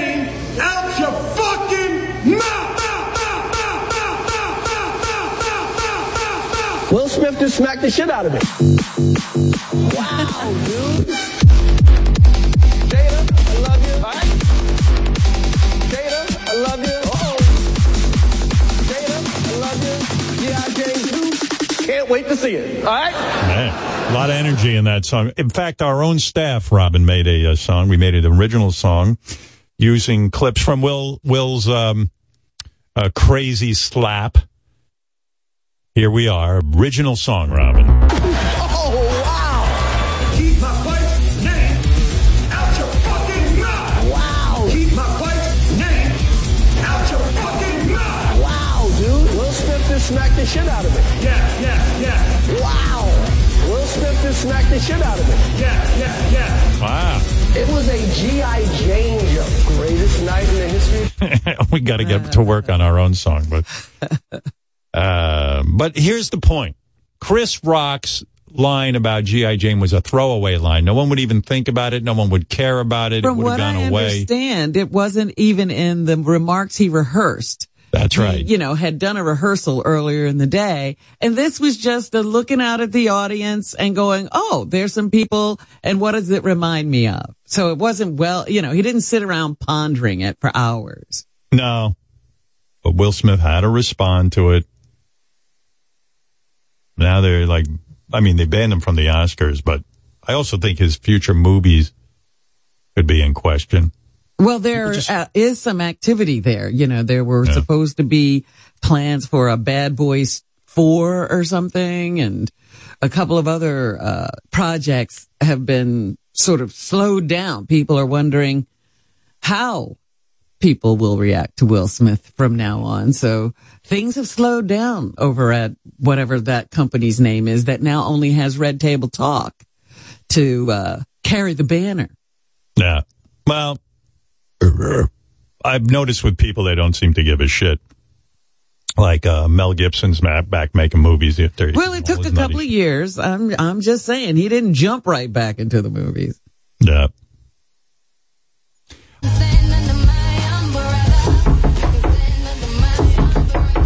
Let's open the door, see who it is. It's uh, Tom Arnold, very famous Tom Arnold, uh, who uh, is uh, we used to be married to Roseanne, and uh, he's here to just say hello. It's it's a pleasure. Great seeing you. I didn't know you. Yeah, coming what's he by. doing here today? What are you Howard. doing? Here? Hey. Hi, Robin. Uh, hi. Howard.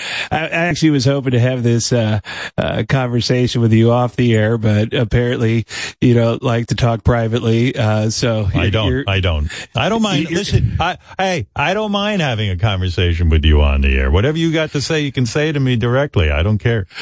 Well, I didn't want to say this in front of your audience. Uh, again, this should be a private conversation, but I'm I'm coming to you as a friend. Okay. Okay. And, uh, only a friend can tell you uh, that listening to your show, it's very clear to me you're a fucking sex addict, man, and you are having a crisis. Wait, my hold it. What? That's your. But wait, that seems like your move. Like you tell people they're addicts, and then uh, you you you try to become their. Uh, you know, yeah, I, I love you, man, but you. you He wants to be your sponsor. Uh, that's a ter- yeah, that's a Robin, terrible accusation. Come on, I mean, what, Listen to by me, the way, did you just did you just run a marathon? You sound like you're out of breath. Yeah, I know, I know. I, I've been clean and sober uh, for many Right. years, and uh, it's I like am you run sex- from the drugs, Tom. Yeah, I- It's I'm not- yeah. out of breath. if he stops my- running, he, he's going to be in big trouble. I- I'm not a sex addict, my friend. Uh, I don't believe. I mean, you know, I'm. An, I I mean, what would maybe I- even make you say that? Well, okay, Robin, hear me. Okay, Howard. Uh, so you've been talking about sex. More, uh, hang on a second. I know. Yeah. I know. I, I get out of breath. My sponsor uh, always tells me I should work on my uh, breathing. Are you guys fans of the Eagles? Uh, that's my Yeah. sponsor. The whole band. the whole Anyway, band. so- All right, yeah. the whole band, yeah. The- okay. So, uh, anyways, Howard, you've been talking about sex more than ever. You're having uh, employees masturbate on hats. You're humping Right. back to the point of injury, and you're obsessed with uh, uh, stepmom porn. Do you do you think it's healthy to spend an entire weekend cranking your shaft? Well, first of all, let me stop you because I'm going to answer your accusations. A couple of those things are true. Yeah. But the one that is not true is I did not masturbate. In fact, I didn't masturbate this weekend at all. So there you go. What can I say? Half the weekend, whatever. And we've all been there. Okay. Listen, repeat after me. Cause I'm, I'm, I'm going to help you, Howard. And again, I wanted this to be a private conversation, but, uh, repeat after me. I'm Howard Stern and I'm a I'm sex Howard addict. Stern. I want you And to I'm say a- that. I'm not a sex addict. I mean, I don't think I, I think I have a normal libido. I, I mean, I'm interested in sex. I love the, the weirdness of sex. I love hearing Ronnie talk about sex, but I don't think I'm a, listen, I have, I'm in a marriage 25, Uh, well, I'm, I'm with the same woman 25 years. You, you know, I mean, uh, I mean, don't sex addicts like cheat because they have to have sex so much? What do you, t- Howard doesn't even have to leave the house. A sex addict could never stay, uh, closeted like Howard has during that's the right. pandemic. That's right. That's right. Yeah. But Howard, Howard, the fir- first step, the first step is admitting that you're powerless over online porn. Okay, especially, especially Wait a the second. butt stuff. Because let's be I honest, don't the have butt a- stuff. Tom, Yeah, butt butt, that's stuff, the I- best. no, It's in fact. I, I I don't watch butt stuff. I do not like to see. Por- I I appreciate what you're doing, Tom. I really do, but I don't have a porn problem. I mean, I do watch it, but I don't think I have a problem. Hey, listen, Howard, I've been there. Okay, I was in denial. All right, it was like kidding. I, all right, I'm gonna come Well, clean. how I mean, is again, Howard's life affected poorly by, by his activity? I relate to it. Robin, I'm, I'm going to make a confession. When I was married to Roseanne, remember I was married to uh, Yeah, yeah, yeah. Rosie? Yeah, yeah, okay. yeah, yeah, Um, yeah, just an awful bitch. And uh, I Oh, wore out. I, I shouldn't say stop that. I know. I should. I shouldn't say that out loud. I know. But uh, I'm sorry, Rosie. The checks are still coming on time, and I love you. Oh, Uh, stop it! so- I know that. Go ahead, yeah. all right. So, anyways, uh, when I was married to her, I wore out three mouse pads during that marriage, and I was on dial up. I mean, that. Well, that's well, that's your that's your that's your problem. I I'm not a sex addict, and uh, which is exactly what a sex addict would say. Okay, denial is not a river in Egypt, my friend. I want you to close your laptop. I want you to open your heart up to God. Okay, only a power right. greater than yourself can tear you away from Pornhub. God does not direct you to X Hamster Buddy. I don't even know what X hamster is, and uh, and I'm good. Tom, Tom, I love hearing from you. I don't have a problem. Well, I mean, I- I Tom acts as if you're masturbating all the time. I mean, I'm not. He really I- has I- a bad picture. I haven't masturbated once during this conversation. well, you gotta, well, you gotta put the lube down and pick up a bile. Listen, I know the drill, Howard. You promise yourself, I'll check out one more video, right? And then, uh, next thing you know, you're booking guests with two vaginas. Next thing you know, you're growing, you wish you could grow two dicks, right? And then Right. eight hours later, you're out of lotion, your cock is a bloody pulp, and your kids are pounding on the bathroom door saying, daddy, we miss you. All the pets are dead. This sounds like your weeks." life. I, I, I, I, you need help, not me. Uh, Yeah. Okay. All right. What about Beth? What, what, what would she say if she saw you? She'd say thanks because every time I beat off, it's one less time I climb on top of her. What do you think of that?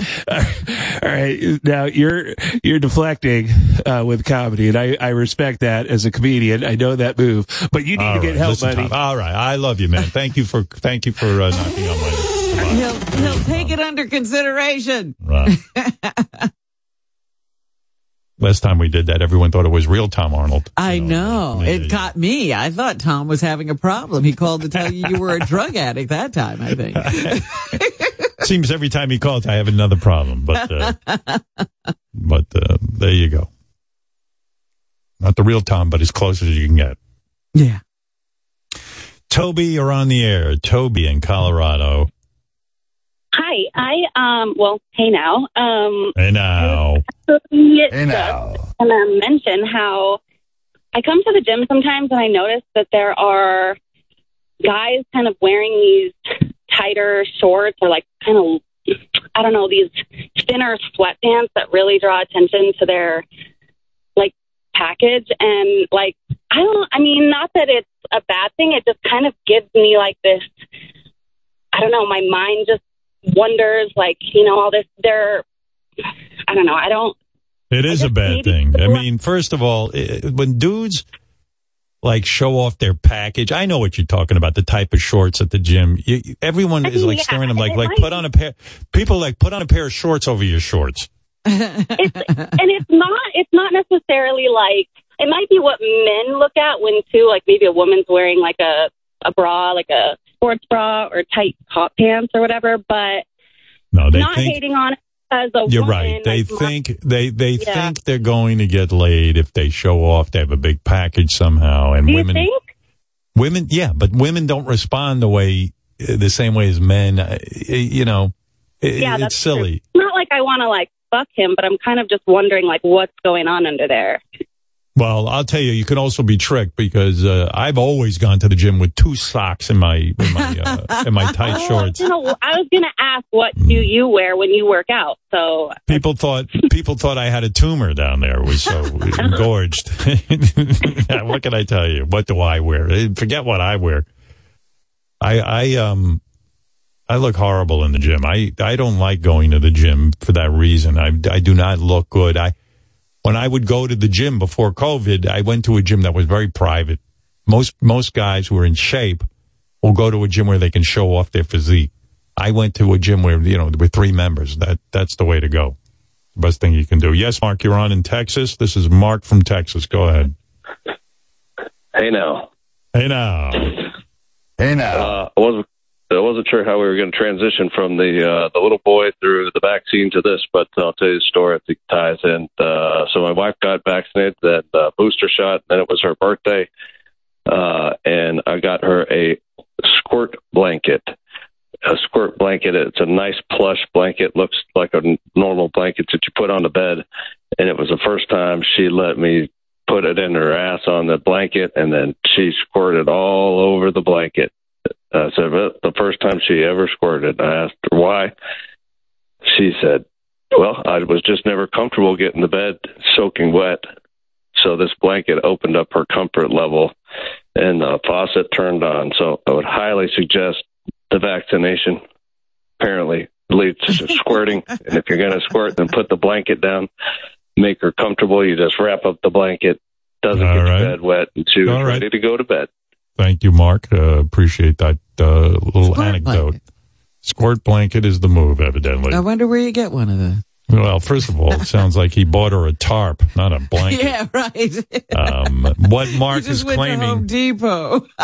if you couldn't follow Mark's monotone, I believe what he was saying because I'm paid to listen uh, very, very, very, uh, you know, deeply and succinctly. I must uh, interpret what Mark was saying. I think in his drone, he was saying that he went out and bought some sort of blanket that his wife would feel comfortable enough to squirt on. And when she was on it, the, the floodgates opened. Now, I've seen squirting videos and things. It's, it's women urinating.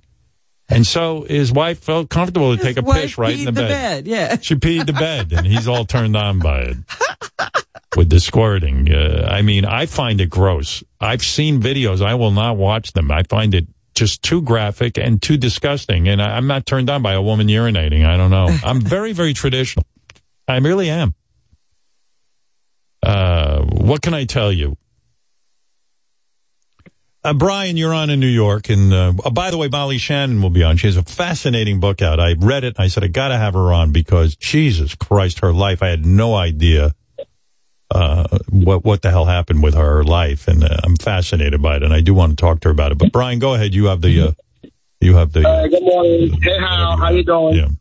Uh, yeah, so I just wanted to call up, get a little bite. I mean, right now, I'm currently in the middle of a divorce, going through mediation and stuff like that. My wife has an affair, and I, I just, you know, during COVID. Wait, uh, wait a second. Hold on. Stop a second. I'm having a hard time understanding. Is he you. What- talking you- to us through a cup and a string? I, don't I know. swear that's what it sounds like. Why don't you pick up the pick up the phone? You sound like you're on a speaker or you're on some headset. Yeah, no, I'm in the process of driving. That's why. So I'm. Yeah, well, forget it. Pull over the side of the road if you want to talk to me. Now I can hear. Yeah, you. no. Yeah, there you go. No, so yeah, so my wife had a divorce. Uh, my, wife, my wife had an affair. I'm currently in the middle of a divorce through mediation. Uh, and nonetheless, she had this affair during COVID. So, uh, and we have a little girl. Uh, I tried to solve this, you know, the, you know, save this marriage and stuff like that, but it just wasn't happening. Um, so I was just asking advice as far as mediation and lawyer stuff. Um, personally, I feel going to court probably benefit me, but I'm trying not to drag it along. So I was just asking you what you thought in that regards. You see, this is such a loaded question, Brian, because I don't know, I your financial situation, and I, I don't mean, know how not- much you love your wife, and like, are, are you heartbroken, or are you kind of glad to get rid of her? At this point, I'm done. I mean, I did what I could. I mean, financially, she does a little bit better than me, uh, but I do okay. I mean, we're not wealthy, working class people. Um, I mean, the most of the reason why I was trying to, you know, work this out is because we have a little five year old. Right. Uh, you know, just what, what, what, bought a house a few years ago. The whole idea is daughter. Is she hot, your wife? She's okay. You know, she's not the greatest in the world. She's not the ugliest in the world. She's you know, Right. she's attractive. One, you know how women one minute they're attractive, and next minute they're not. Uh, you know, but uh, Is she you know, overweight? She's put on some weight. She's lost some weight. She's put it on. When she had the affair, she lost a lot of weight, and I knew it was going on. But I kind of denied it myself. I was an idiot. Uh, you know. How'd you catch told- her? How'd you catch your wife? Oh, oh, I, I, I, caught- well, for Christmas, I bought my daughter an iPad and she synced it to her phone. Now, I knew prior to that something was going on. Saw the signs were there. Um, and then when she synced it um, to the iPad and everything else synced up, my daughter had a little Kindle. You know, emails popped up. So I saw these emails, and it was from an adult website called Adult Friend Finder. And I busted. I mean, I didn't have like I knew something was going on prior to, and then it happened on Christmas Day, mind you. Okay, so I went to the website, saw her. I logged in. I saw her kid, um, and then I didn't say nothing for a day or two because I didn't want to blow up on holidays. Uh, then I was, I, you know, I, I- I want to continue this conversation, but it's hard to follow with your phone connection. Honestly, I apologize. I apologize. I'm gonna, I, yeah, yeah. I, so I'm gonna hang up. Don't, don't take it the wrong way. I don't want to No. divorce you like your wife is doing. uh, But uh, no, no, no, no, no. Well, yeah, I I was mean, pulling uh, over right now. If you have a second, I'm going to pull over right now. Getting off on the highway right now. So. uh, it's okay. Uh, you, you- listen, here's the bottom line. Here's the bottom line. I don't know your situation. If your wife makes more money than you, yeah, you know, if it's a little more money and then you go to court, it's going to cost you a fortune with a lawyer and all that. See if you can get out of it. And uh, Well, that's your- what I'm doing. There you That's go. what I'm you know I what mean, the to mediation do. The- way to go. the mediation is a great way to go, in my opinion, if you can work it out with your ex-wife and then you move on with your life. Now, look, all depends on your options too. Does she want to get back together with you? No, right? No. No, she's done with you. Yeah, yeah. She's already fucking We're other done. guys. That's it. It's over. All right. So it sounds like you got your head screwed on straight. And uh, have you gotten laid since uh, she left you? Um.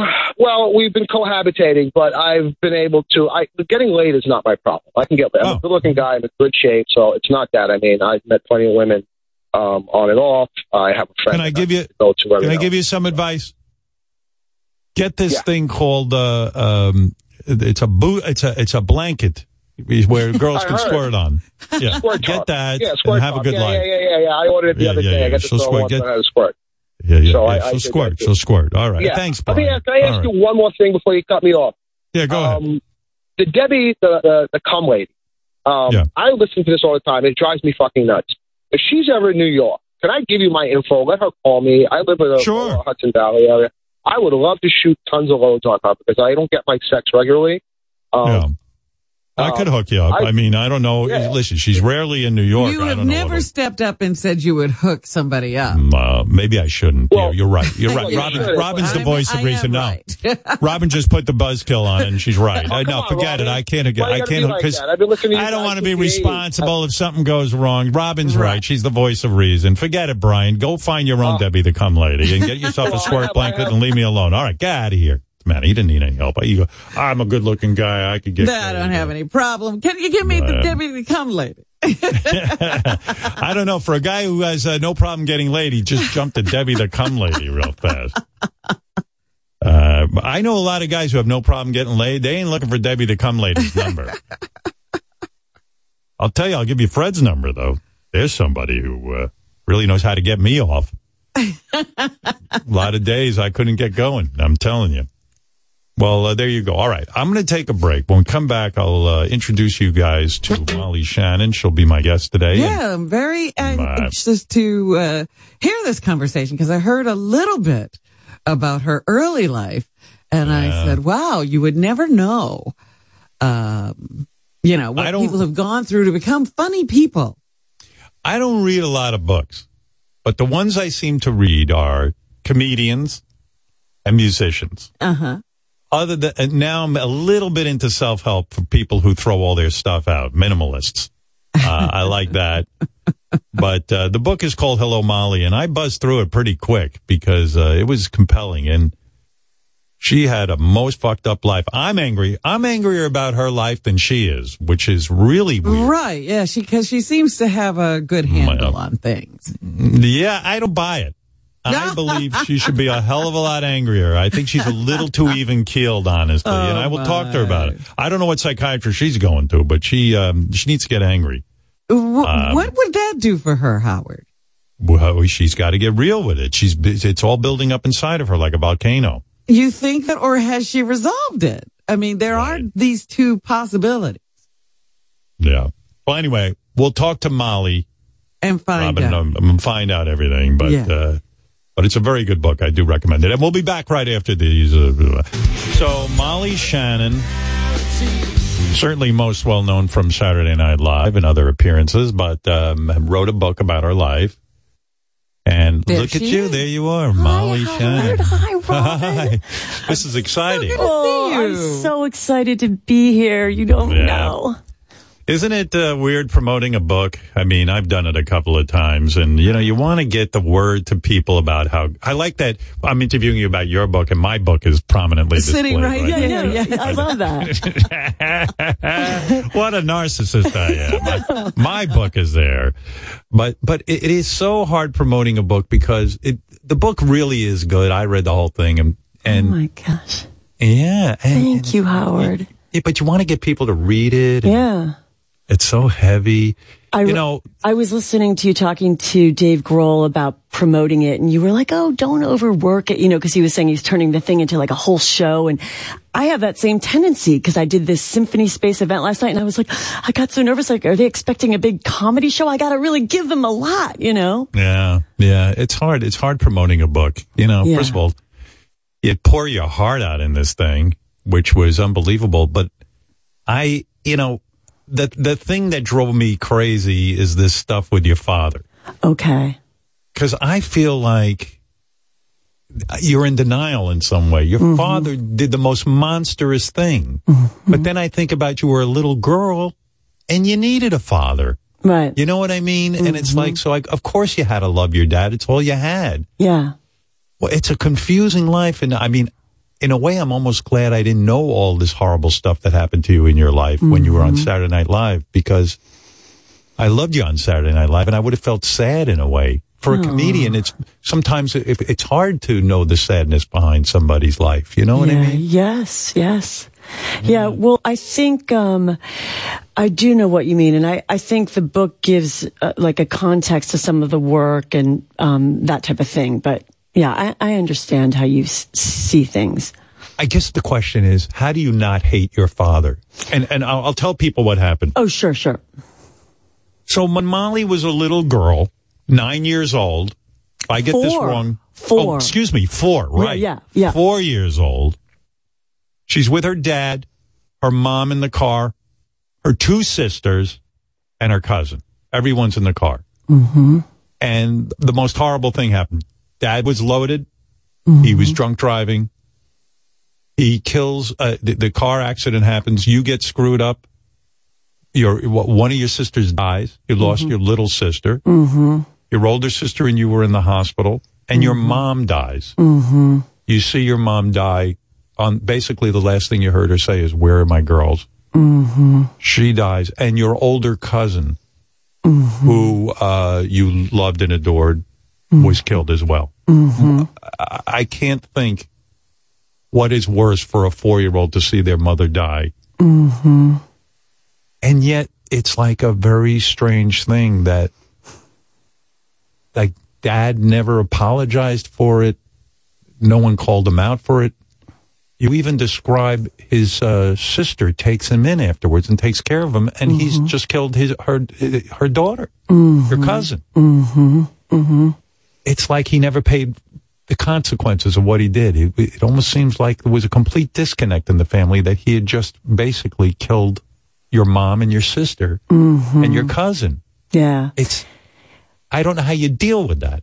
Well, you know what? It's interesting because, um, I will say this, Howard. He he never really wavered from his story till his death. He was I, I did I did not blame him because he was like, no, no, because we would talk about it. He was like, I asked your mom to drive. I asked Fran to drive. It was an all day party. He had been drinking, took a nap, and then left much later. And I guess my mom was like, no, you can drive. And this is 1960 eight. This is 50 years ago. It's before Mothers Against Drunk Driving. Friends True. don't let friends drive drunk. We have so much more awareness now. This is 1969. Not that I'm trying to bail him out. I take this very seriously. Right. But, um, and then a group of people comes to the car and says goodbye. Like, have a good drive, you know, and Bernadette, my aunt, let her daughter go with my with my dad driving Fran to drop her off.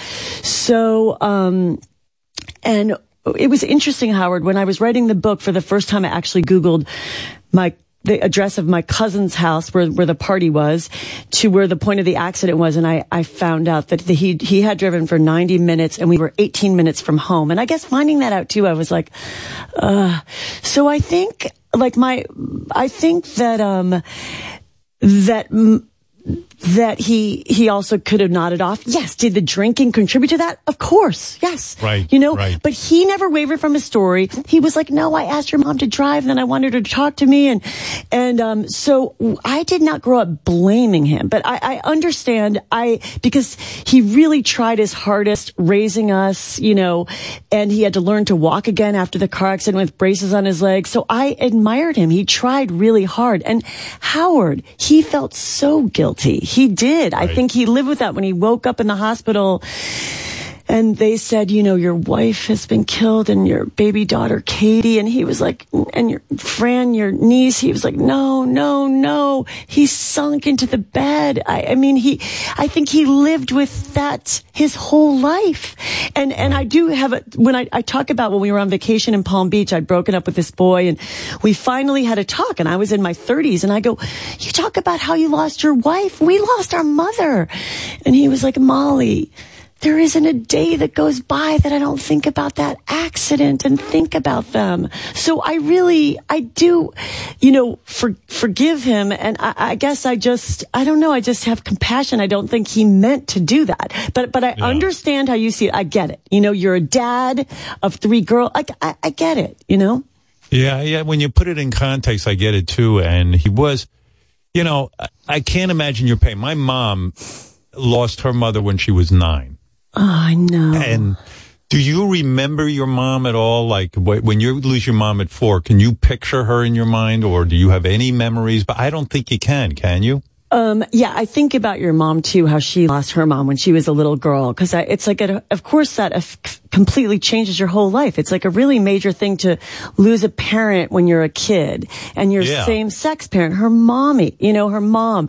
I feel like it makes my heart go out to your mom so much. And I, See, you know, my mother, my mother always said, yeah. if you lose your mother, you're an orphan, even if you Yeah. have a father. That was her feeling because unlike your father, I, you're right. Your father was a good guy in that he at least raised you as best he could. Yeah. Her father kicked her out of the house. Basically said, "Good, try go to get an orphanage or something." Kicked her, the, her and her sister out. So, So she was like least- an orphan. She was. Yeah, So, yeah. but you didn't have that feeling that you were an orphan. No, my dad, my dad adored me. He was like my mama, Gypsy Rose. And yes, he could fly into rages and stuff, but he was also like fun and silly. And I knew he deeply loved me. So I truly loved him. But I wanted to write about a complicated, you know, real father daughter relationship and also honor my mother. But Yeah, I know you um, nailed it. yeah, but yeah. how does your how does your aunt now now think about it from your aunt's point of view? I couldn't Mm-hmm. believe this. This is just amazing to me. After the accident, after you guys get out of the hospital and you're recuperating, your dad has to you know has a problem with his leg and and and, and you know he has injuries. Your aunt. Who's just lost her daughter in this car accident? Yeah. Takes your father in and takes care of him. I was like, how could she? I mean, how could she even do that? I, I mean, I would, if he had just killed my daughter, I'd be like, get the fuck out of my house. Yeah, You know, it's sh- unusual. She was in heavy grief for losing her own daughter. Yeah. Um, and all the aunts were, were, we want to take the kids. They were all kind of fighting over who would take us. But I think it must have comforted her to take care of us and have these two little girls, four, and my sister Mary was six. I think she really enjoyed it. It must have helped her because she liked making us soup and sending us to kindergarten. And then my dad came and recuperated at her house. They turned. That's what I mean. She turned her dining room into a bedroom with bedpans and a big bed. And, but she never told her husband. I guess, I think this is what's interesting, Howard. As an adult, I asked her about that night. Finally, when I got older, I was ready to hear stuff, and but it was after my dad died, and she said, you know, he was drinking in the dining room, having too much, and earlier in the day, she tapped him. She goes, Jim, that's enough. You know, cut yourself off, and um, she s- claims that my mom said to her, "Oh, it's going to be a rough ride home," which is just I I I, I do believe her, but then it doesn't make sense. You know, I was very cl- close to my dad, and I do believe what he said, but so it's complicated putting the pieces together. But um, but yeah, that was that was really hard for her because she was so sad about losing her own daughter. Yeah, you seem pretty together about it all. You see, Oh, I, I, I, when I put my brain inside of your head, I go, I would never forgive this guy. Mm-hmm. I just, he killed my mother and I never got to know her. The pain would be too much. Did you go to intensive therapy, psychotherapy? to, Yes. uh, yeah. And did you go because you were angry and you couldn't figure out your anger? No, actually, I went initially to therapy because I went through a breakup and I was really sad, kind of depressed, and I wanted to just talk about this guy. How old were you? I was like maybe 20, let me see here, like 27 or something, 27. Was this while you were on Saturday Night Live? Um, no, it was before. Before? Yeah, before. Was that the, cause you said you dated a comedian when you were Oh, on yeah. Saturday Night Live. Who the hell was it? Did you ever say? You never admit who I'll it think is. about it. Maybe later. Yeah. Uh, yeah. uh, Robin. Maybe I will later. Um, wait, I was going to say, um, so yeah, so I just wanted to talk about this guy. And then I was like, it was like an aside, like, oh yeah, my mom died in a car accident and never, and my dad, and she was like, hold on a minute. And Right. so she really got into that.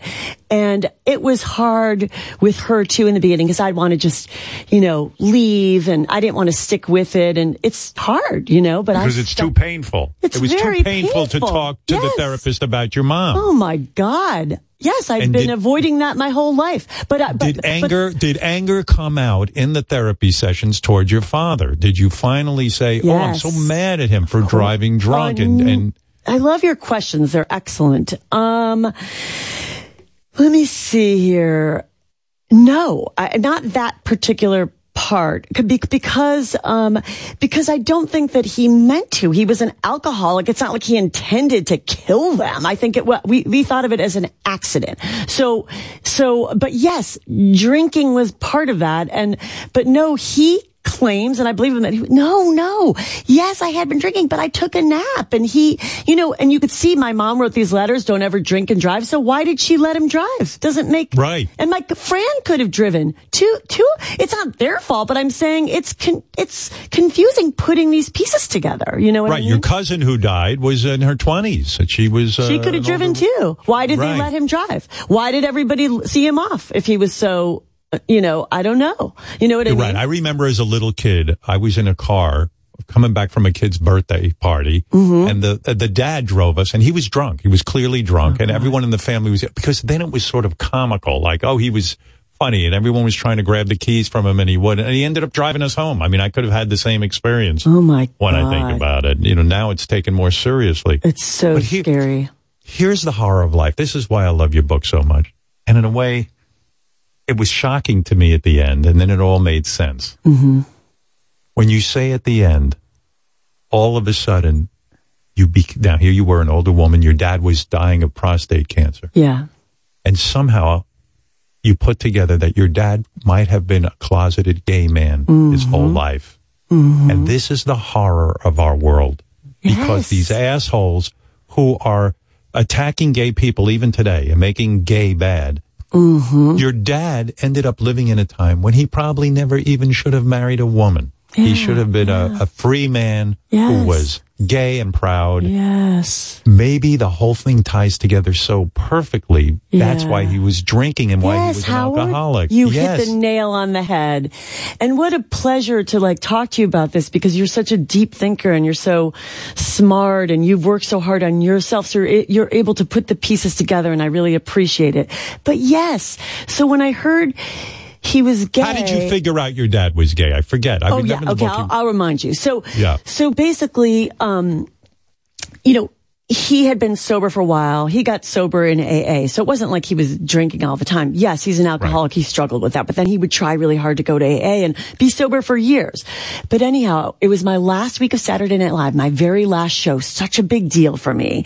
Right. I was dating my husband at the time, Fritz Chesnut, and um, I had invited Fritz's parents too. And I think my dad was probably a little jealous at like Fritz and just like, what about me? Like, I think he was a little, you know, he was used to having me all to himself kind of. And so he. Yeah, and I remember on Saturday Night Live when it mm. was Mother's Day, yeah. all the moms came out with the cast members, and your dad was invited, which was nice of Lorne Michaels. Your dad was invited to be your mother on stage, which was great. Yeah, which was so yeah. great. So how do you figure he's gay though? So, so basically, he, he showed up to my apartment by last week, but he was drunk when he showed up. He had, and I was so bummed because he really hadn't been drinking for a long time, been, had sober for year, a few years, you know? So I was like, what? And, um, but he, understand he wasn't telling me he had cancer. He was keeping that secret. So he stopped at a bar at the Grand Central Station and met a college boy, a straight college boy, and invited that, that, that college guy back to my apartment, my little apartment in the West Village. And so when I walked in the door after re- rehearsals, I, my dad was like, Molly, this is Kevin. You know, he was like drunk and I was like, oh, nice to meet you. And I was so mad because, you know, it kind of makes you feel like you have to control everything. And I was just like, "Ugh, hey, Kevin, how you doing? Like just a total stranger, like a fan.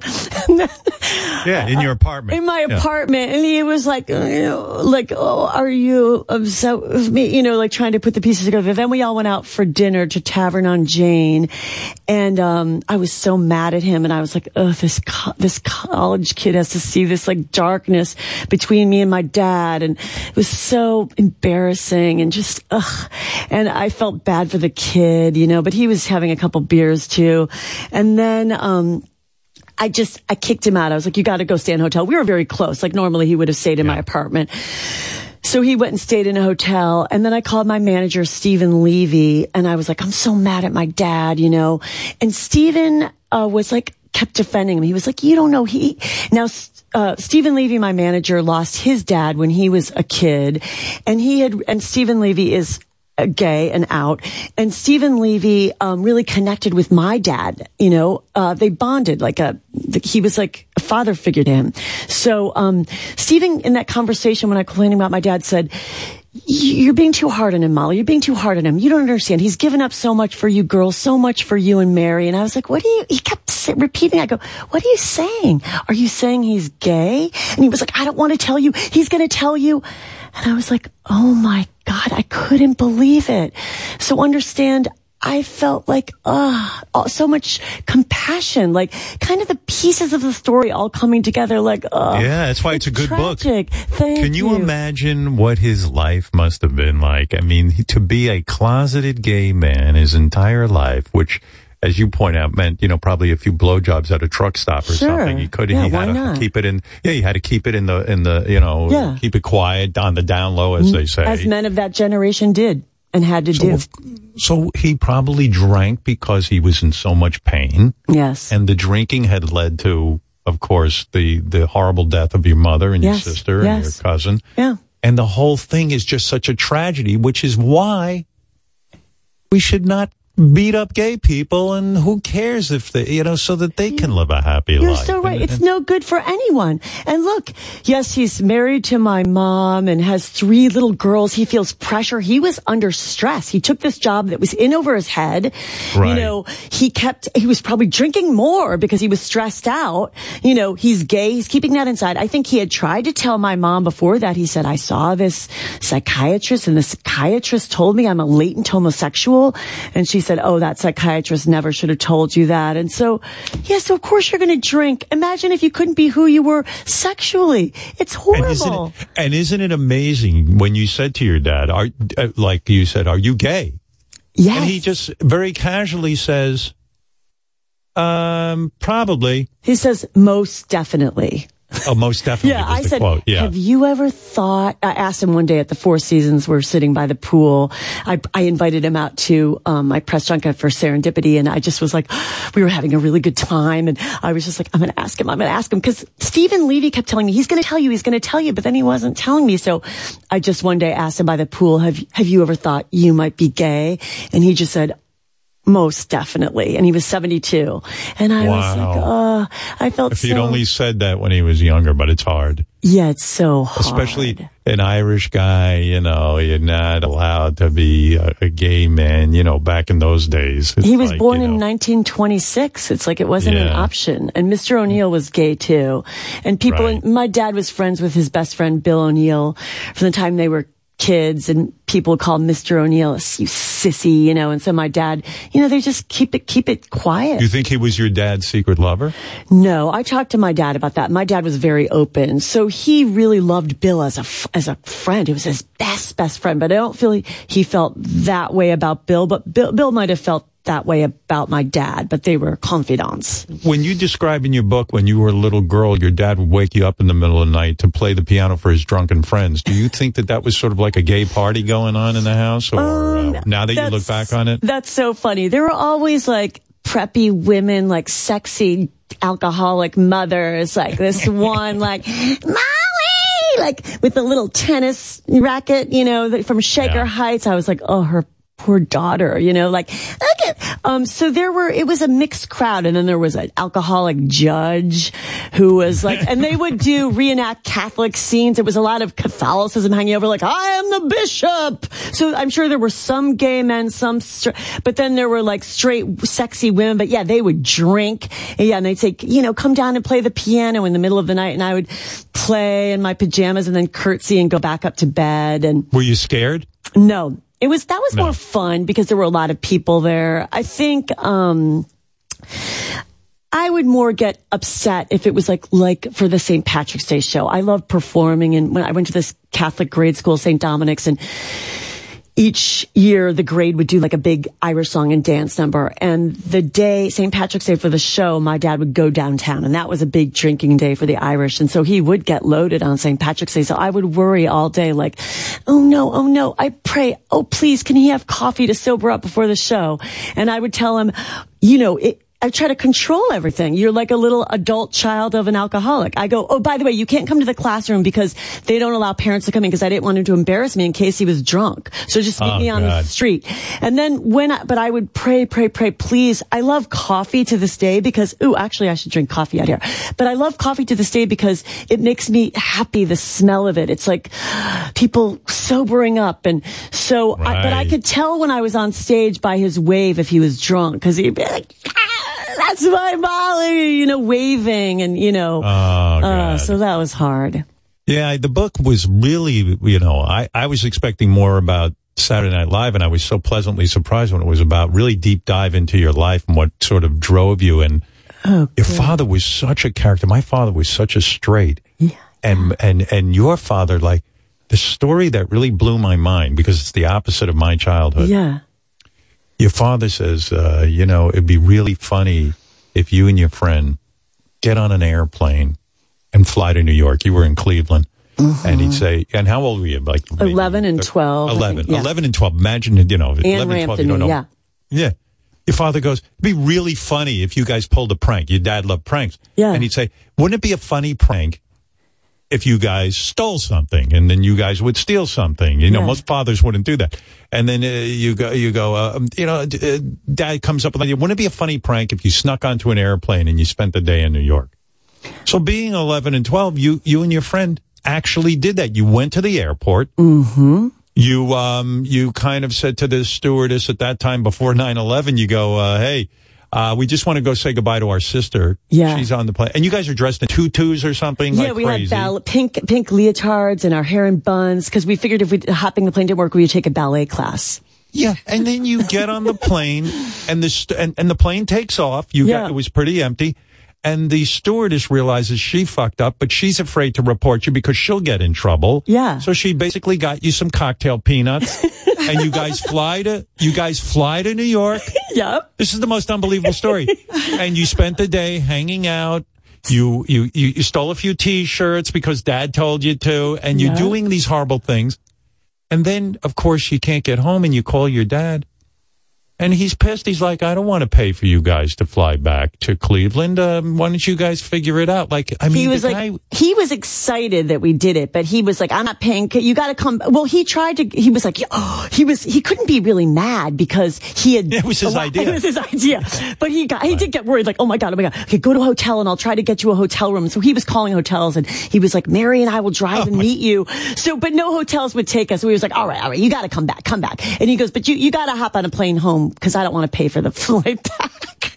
but uh, it's so funny. But then it didn't work on the way back because they were too crowded and we kept getting busted. So then he put it on his credit card.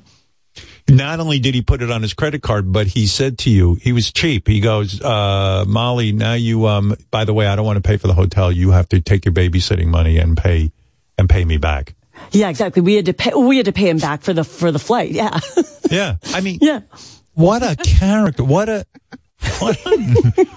he's a nut. He was a nut, this guy. But he was also so silly and fun, Howard. Like he would make everything a game. Like he was fun. He was a frustrated performer writer. So Right. he would do silly stuff. Like if we went into a candy store, he would go like Stouffer's candy store in Cleveland. He'd go, Molly, let's pretend like I'm blind.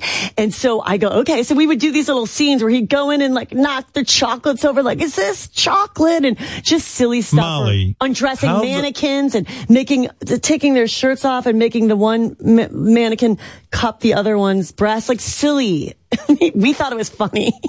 How the fuck are you normal is what I'm saying. Oh you seem like a very together human being. I mean, you know, you were, you really kind of had to raise yourself in a way. Yeah. And, uh, you know, and you even had the wherewithal to go, you wanted to be a performer, to go to college, you went to NYU. I mean, you did normal things. How do you become normal in a, in a life like that? It's, it's, it's rare. Yeah, well, I worked really hard, Howard and Robin, in therapy. Like I really had to work my ass off in therapy processing that. It wasn't like it came easy to come to a place of peace. I don't No. think, you know, I, uh, that's, that's what I did. Yeah. I mean, your dad, your dad would encourage you to cheat in school. He said, "Don't worry mm-hmm. about school, cheat, and you will." Mm-hmm. I mean, who says that? Mm-hmm. And, and you know, and he said, social skills and street smarts would get you through life more than uh, knowing it. Yeah, exactly. He has some good points. I kind of like the way he is with school because everybody now is so over the top with all of that with ACT and SAT. It's like, oh my God. So he was like, oh God, you're working too hard. Molly, go to bed. Can't you call in sick and cheat? So I like that he had an alternative attitude. he just, Are you a good mother? Uh, Are you able? You are. Oh, but, yes. but do you think it gets in the way that you didn't have a mother? So you go, oh gosh, could you be envious of your children for having a mother?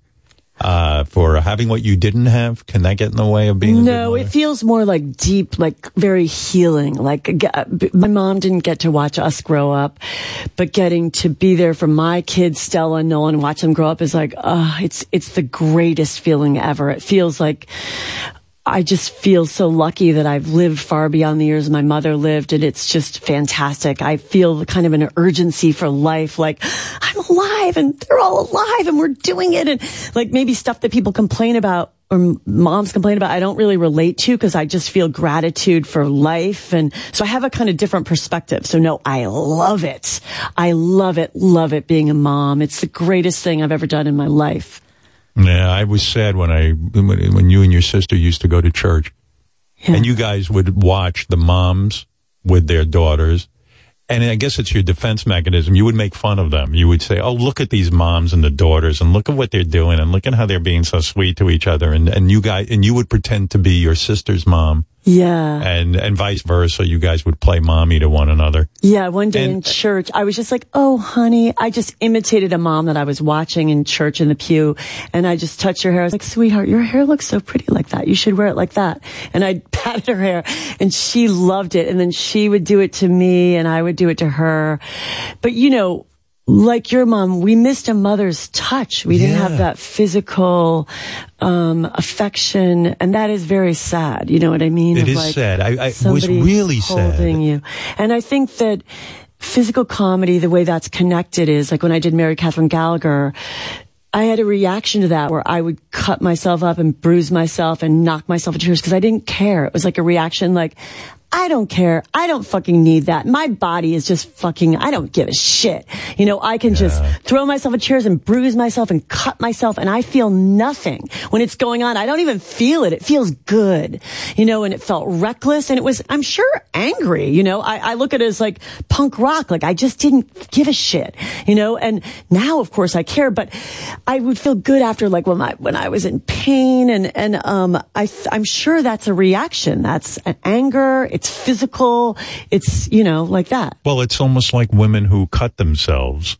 Yes. They do it so they can feel something. You probably, as a kid, had to use a defense mechanism where you said, I have to cut off my feelings. Yeah. So in order to really feel, you would throw yourself into a, to, metal chairs and uh, maybe the pain in some way said, oh, I can feel. I'm capable of feeling. Yeah, it didn't feel exactly like that because sometimes too it was really fun. Like as I was doing those shows, I, I started getting into therapy, and so sometimes I wasn't always in that place. But when I think about it, I'm like, I would never do anything like that, that now. It feels so dangerous, and I want to walk and have my body work, and I appreciate my health, and I'm the total opposite now. But yeah, so it wasn't. Yeah, but it was it was reckless. You know what I mean? Yeah. The, the character of Mary Catherine Gallagher, which you, of course, are most famous for, Yeah. that character is so great and so funny. But do you look back on it now? Do you have nightmares where you go, oh my God, what if I had paralyzed myself doing that? My whole life would have been ruined. Yes. And in some way, don't you think the people at Saturday Night Live should have been a little more protective of you? You threw yourself, I saw you, I mean, unless uh, there was some kind of trick photography, you threw yourself into these metal chairs. Yeah. Folding chairs. And then you'd get up and I'd be like, how the fuck did she just get up? Yeah. I mean, I would not. sit there and go, "Oh shit, I could have paralyzed myself." Nah, I do think that I, st- I I never thought about it at first at all. But you know, because I did that in my stage show too. I would be really wild. I would climb the wall and do all this crazy stuff. But on Saturday Night Live, you have millions of people watching. So then all these people come up to me and go, "Do you ever get hurt? Do you ever get hurt? Do you ever get hurt?" And I was like, "Oh, nobody." Had, I, I couldn't believe so many people were asking. Me. So then I started to get scared. Like, no. And yes, I'm so glad I did not break my neck or or break, you know, my C1 or C2 and become a quad or a para collegiate. Yes, I, I would never do that now. No way. And I didn't wear think- pads at all in the beginning. Right. And, uh, but then, then I did. And I, I, I then I, I did start wearing pads and my stuntman, Brian Smudge was, he would come and they thought I was so wild. He was like, she's fucking out of her mind. They would, they would stand and like watch me, but they thought I was crazy, you know, and when, I When would I get in the character, yeah. When I watch those old sketches on Saturday Night Live with you, I go, "She was doing what they do on Jackass." But what Johnny Knoxville did, and Johnny fucked his body up plenty. You know, he was, you know, he used to do a catheter twice a day because of some of the shit that happened with him. Like you, I mean, thank God you somehow were, uh, it's uh, miraculously able to avoid major injury because that was such a physical character. Yes, physical. Yes, yes, yeah. It was. It, yes, I, I I feel so grateful that I didn't that I didn't hurt myself more. Thank God. Oh well, my well, God. Well, because when I when I would watch Saturday Night Live, you're sitting when you would come on. I go, I'm, I'm waiting for her to fall. Which uh, you know, I mean, the, the the two things were I'm waiting for her to smell her armpits, which is so brilliant. Because you would take your fingers and make them long and stick them in your armpits and smell them. And like, that's such a normal thing. Like, that's what people do. And it was like, this is really a great character. Oh, and then the falls, the Pratt falls or whatever you want to call them were, Yeah. were so fucking dangerous. yeah. It was crazy. Now, now here's the thing, and I didn't know anything about this until I read your book. When you when you got the audition for Saturday Night Live, um, they, they they th- I forget who it was who advised you. They said, "Do not do your character, Mary Catherine Gallagher." Mm-hmm. Like you talk about people in show business giving shitty advice. Yeah.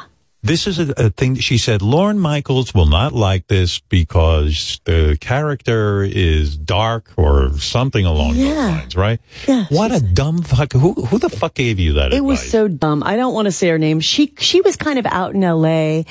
and she was there during that period where the where I felt there was just a little bit of a lull there. We're not quite as strong of women. There have been amazing women before that, but this was a little bit of a lull period. And I thought she was in LA and she called herself the unofficial talent scout, but she wasn't really, I don't think it was really official. And she was much more interested in comedy boys.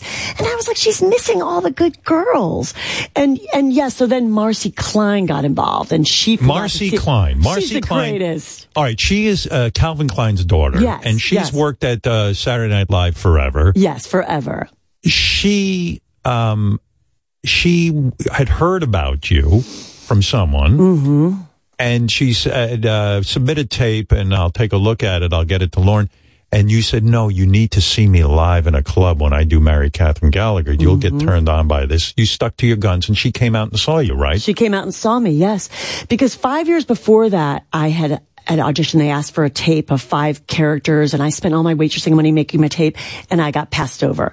And I remember being Right. on, a, on a payphone outside of my apartment in Hollywood on the corner of Fountain and Vine across an El Pollo Loco and I found out they were, they weren't going to have me they weren't going to see me. I cried and cried. But then I thought, you know what? I'm just going to work really hard on my show, create characters, work, write, write, perform so that when they come back again, I'm going to be like locked and loaded and ready. And then sure enough, they came back five years later and I was like, I- they, when they asked for that tape, I was like, I'm not giving you a tape. You got to see the live show. And yeah, so Marcy flew out to see that and it went great. And then she was like, you're coming to audition t- for Saturday Night Live. And I was like, yes, you know. And in the audition, you did Mary Catherine. No, I didn't. No, you didn't do it because of that woman. unofficial talent scout said whatever. I, yeah, she got kind of jealous and got wind that I was flying to New York to, to audition, right? And she's like, "Yeah, whatever." That was do, your strongest that." character. That was your strongest character. Did, did Marcy say to you afterwards, why didn't you do Mary Catherine Gallagher? I No, mean, she uh, she was no? just kind of letting me do whatever I wanted to do. So she didn't care. But then when I when I did do that at the at Saturday Night Live, I even had a hard time there. Like I told a writer, I said, "Oh, I have this character that I do, and I want to get it on the show." And he read it, and he kind of read it over. And he goes, "Ah, the reason this can't work is that's not really a joke, and that's not going to work. Nah, this ain't, this, this is not going to work." And I was like, "No, no, no, I know. I do it in my show. It works."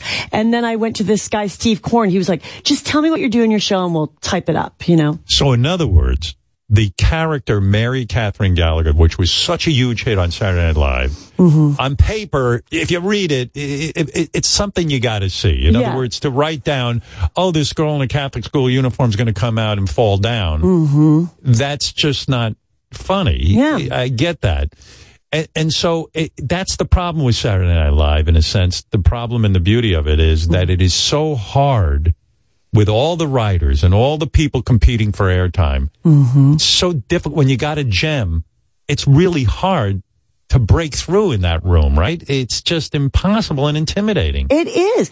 So we read it at the table, but Lorne, Lorne does know. So the first time we read it at the table, he was like, "Ooh, this is good." He knew. He knew. He was like, "I'm gonna wait. Let's wait and do it next week with Gabriel Byrne."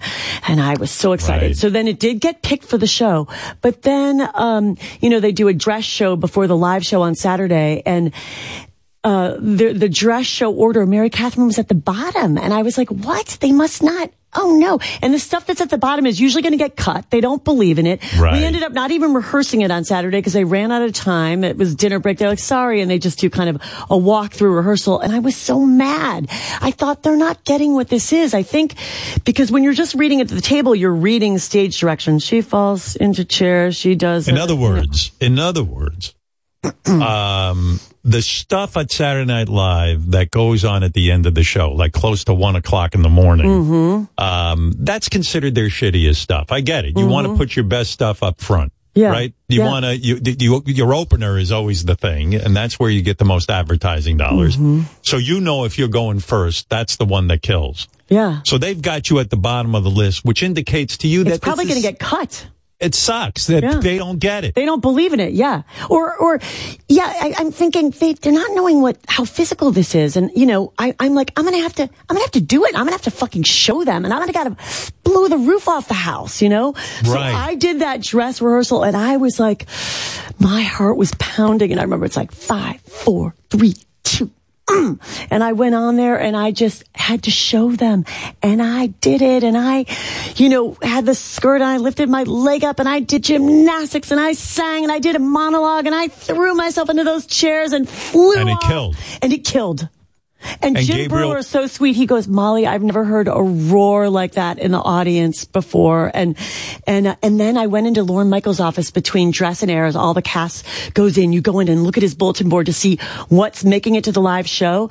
And my sketch, Mary Catherine Gallagher, got moved from the bottom of the show to the top. And I was like, yes. Oh, wow. And that so was it my killed, first. Yeah, uh, you know, also, I remember that first time you did it with Gabriel Byrne. yeah.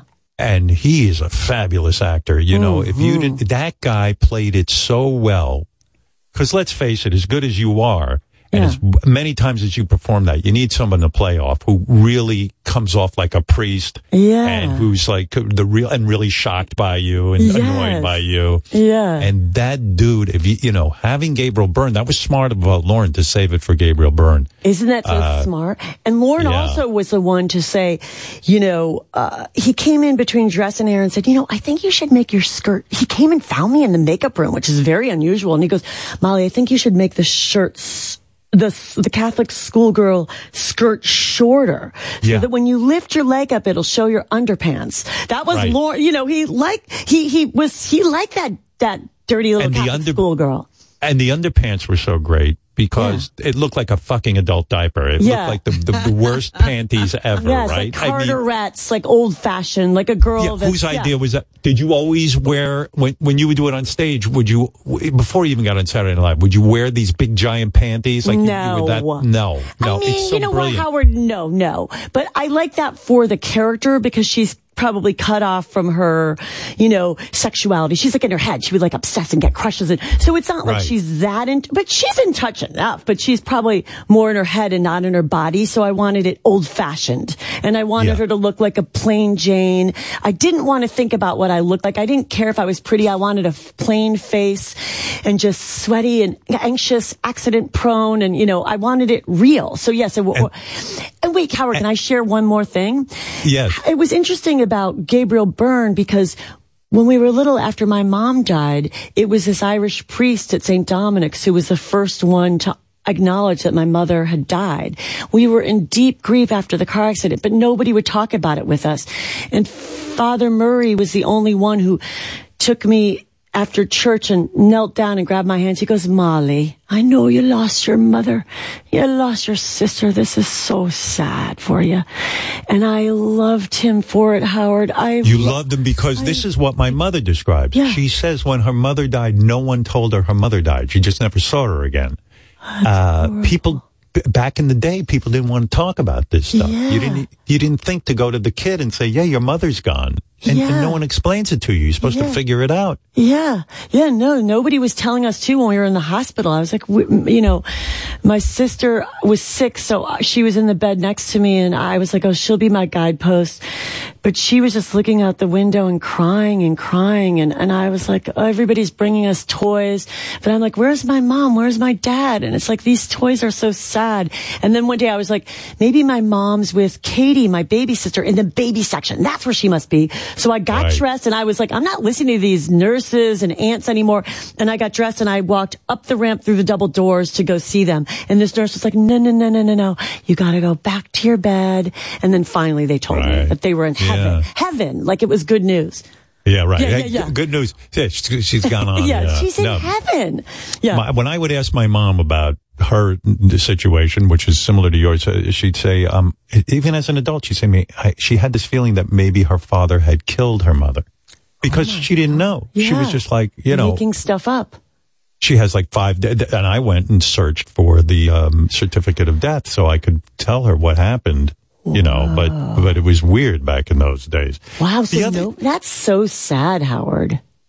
It- It's horrible. That's why Yeah, I, I love your book so much Yeah. because uh, it- I could relate to it. The, the Yeah. story was was just uh, so beautifully written, and and you know, I, I found myself rooting for you, even though I knew the outcome. I was rooting for you to be successful at Saturday Night Live in the book, which I knew you were. Yeah. But because because you had such a fucked up beginning, I was like, this is so beautiful. I even like the little touches, like when you went to NYU.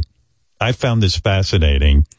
You met Adam Sandler. You were both students at NYU. Yeah. And you describe in your book that Adam Sandler was the hardest working human being you had ever met. Mm-hmm. You were, you know, you were struggling with your career. Everyone was struggling with their careers, but you said Sandler every day would go to a comedy club.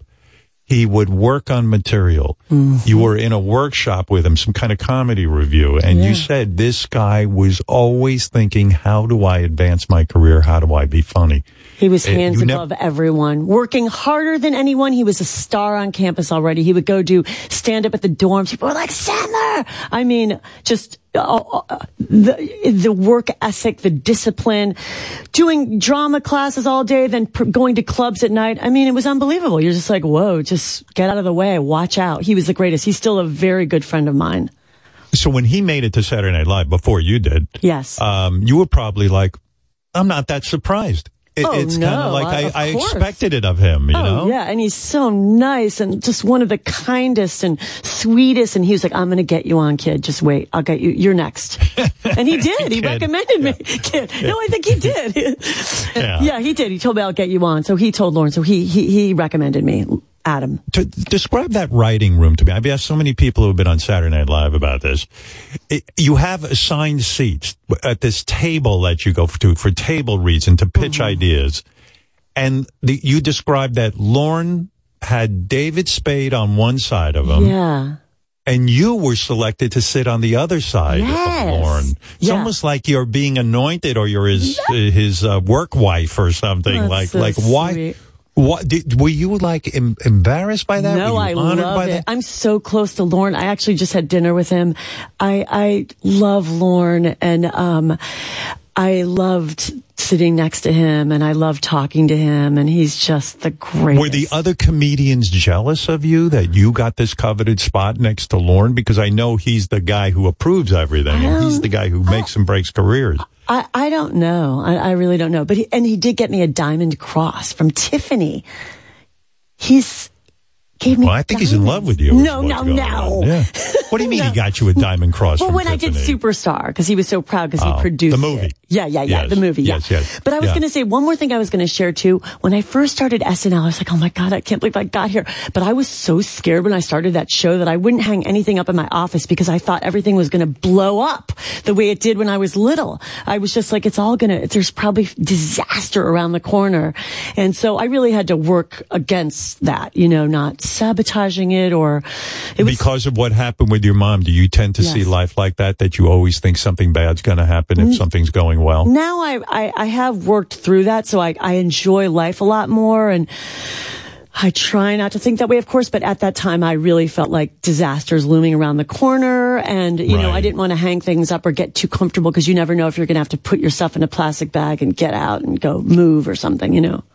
Did you really feel like this sense of elation when you were shooting the movie Superstar Yeah. with Mary Catherine Gallagher as Uh-huh. the, you know, and Lorne uh, needed you on Saturday Night Live, and while you were shooting, he would get a private jet for you to fly you back to Uh. New York so you could be at Saturday Night Live. I mean, that must have been like this. Pinch somebody pinch me. Yes. I'm the girl who grew up with this wacky situation. uh, you spent years struggling before Saturday Night Live. It must have been really heady stuff. It was amazing. I would be by myself because I was doing Saturday Night Live and Superstar. So Lorne would fly me back or he would fly writers to me in Toronto.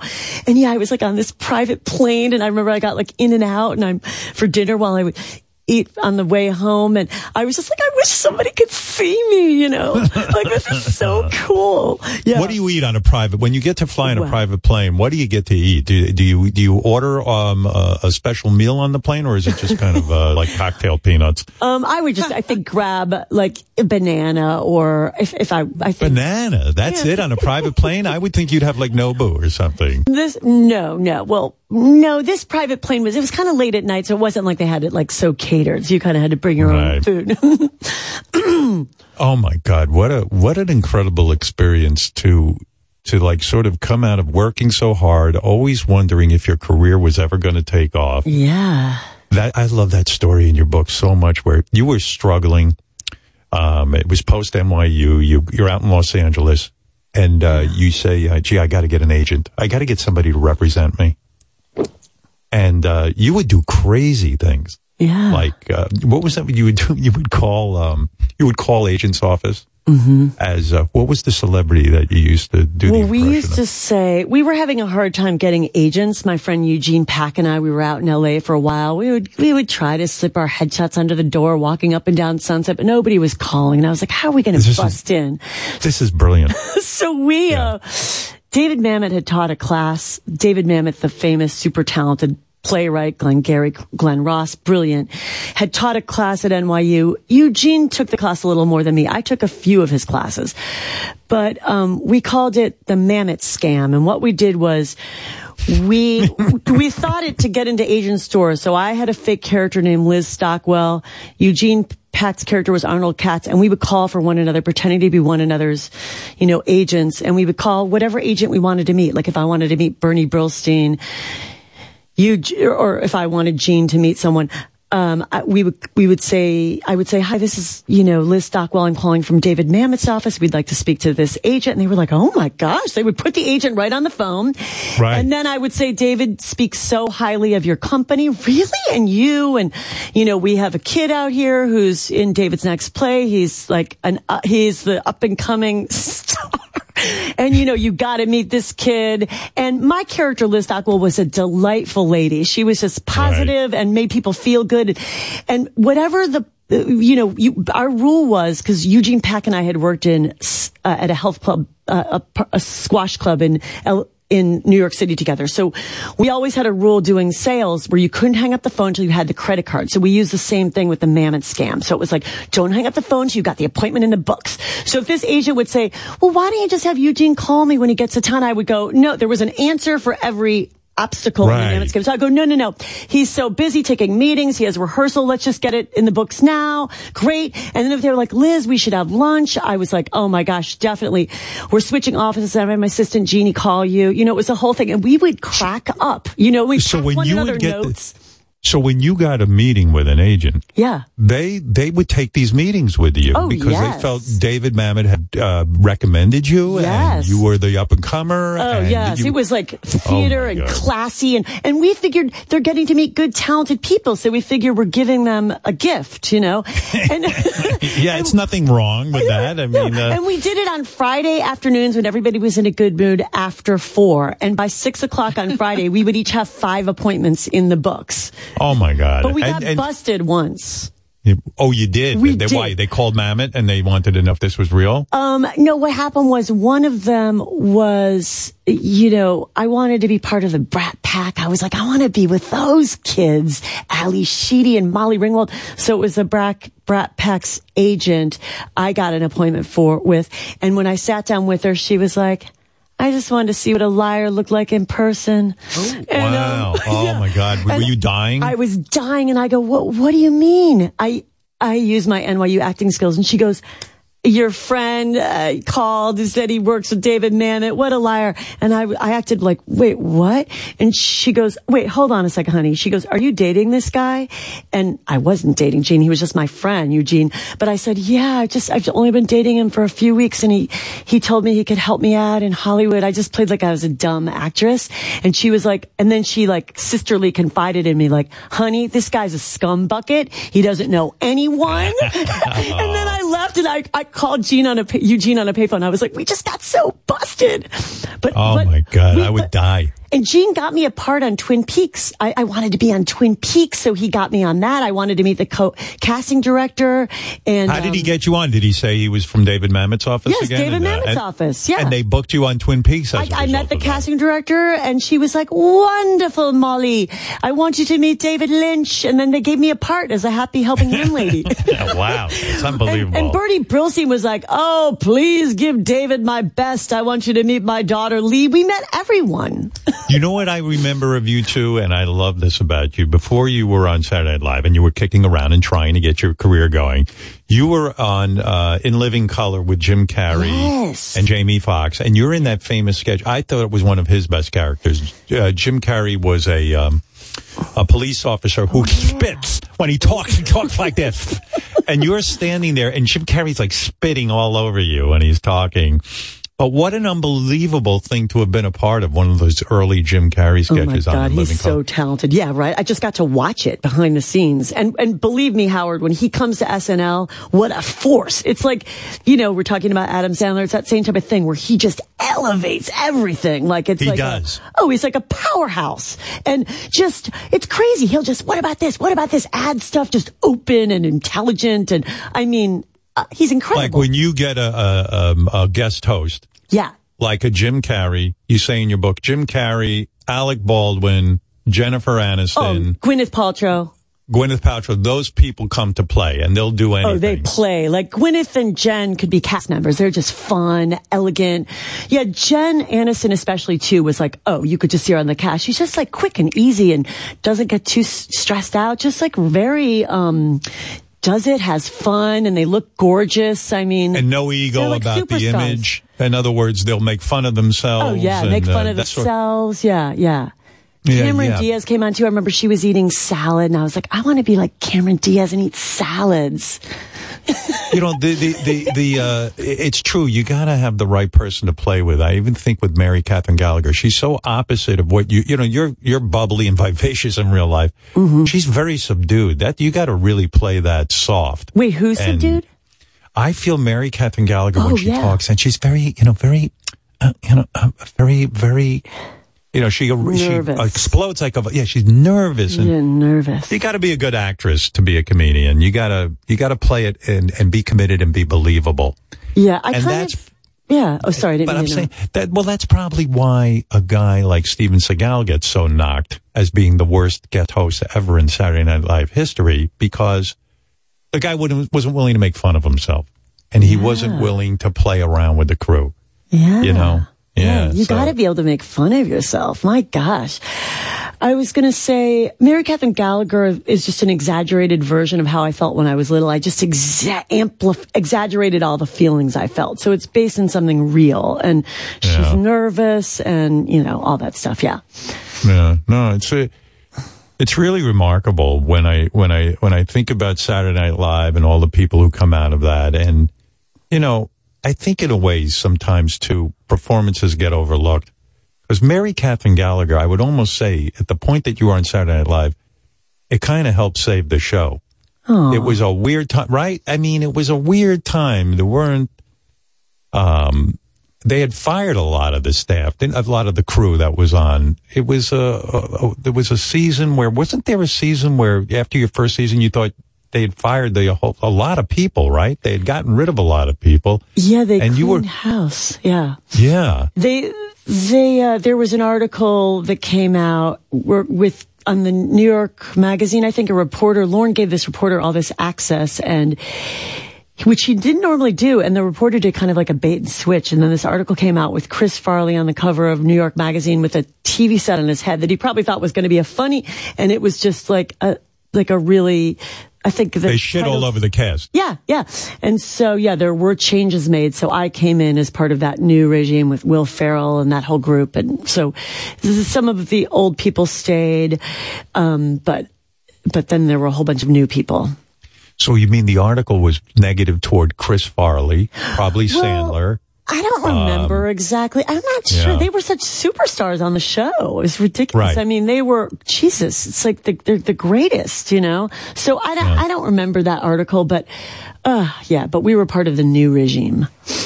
One of the people from Saturday Night Live, who's now gone, but Norm Macdonald said that you were the one, you were probably the only one who stood by him when he had issues. They wanted to take away uh, his job because he was making OJ jokes.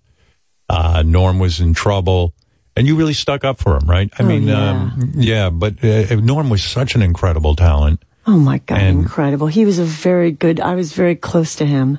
He's wonderful. And when he met my dad too, he was like, he seems like he should be in show business more than you or me. Because my dad would come and ask us. And then he, Norm didn't like my hair curly. He would, he would just say the funniest things. He'd be like, what's up with that curly shit? Like, keep it straight, you know?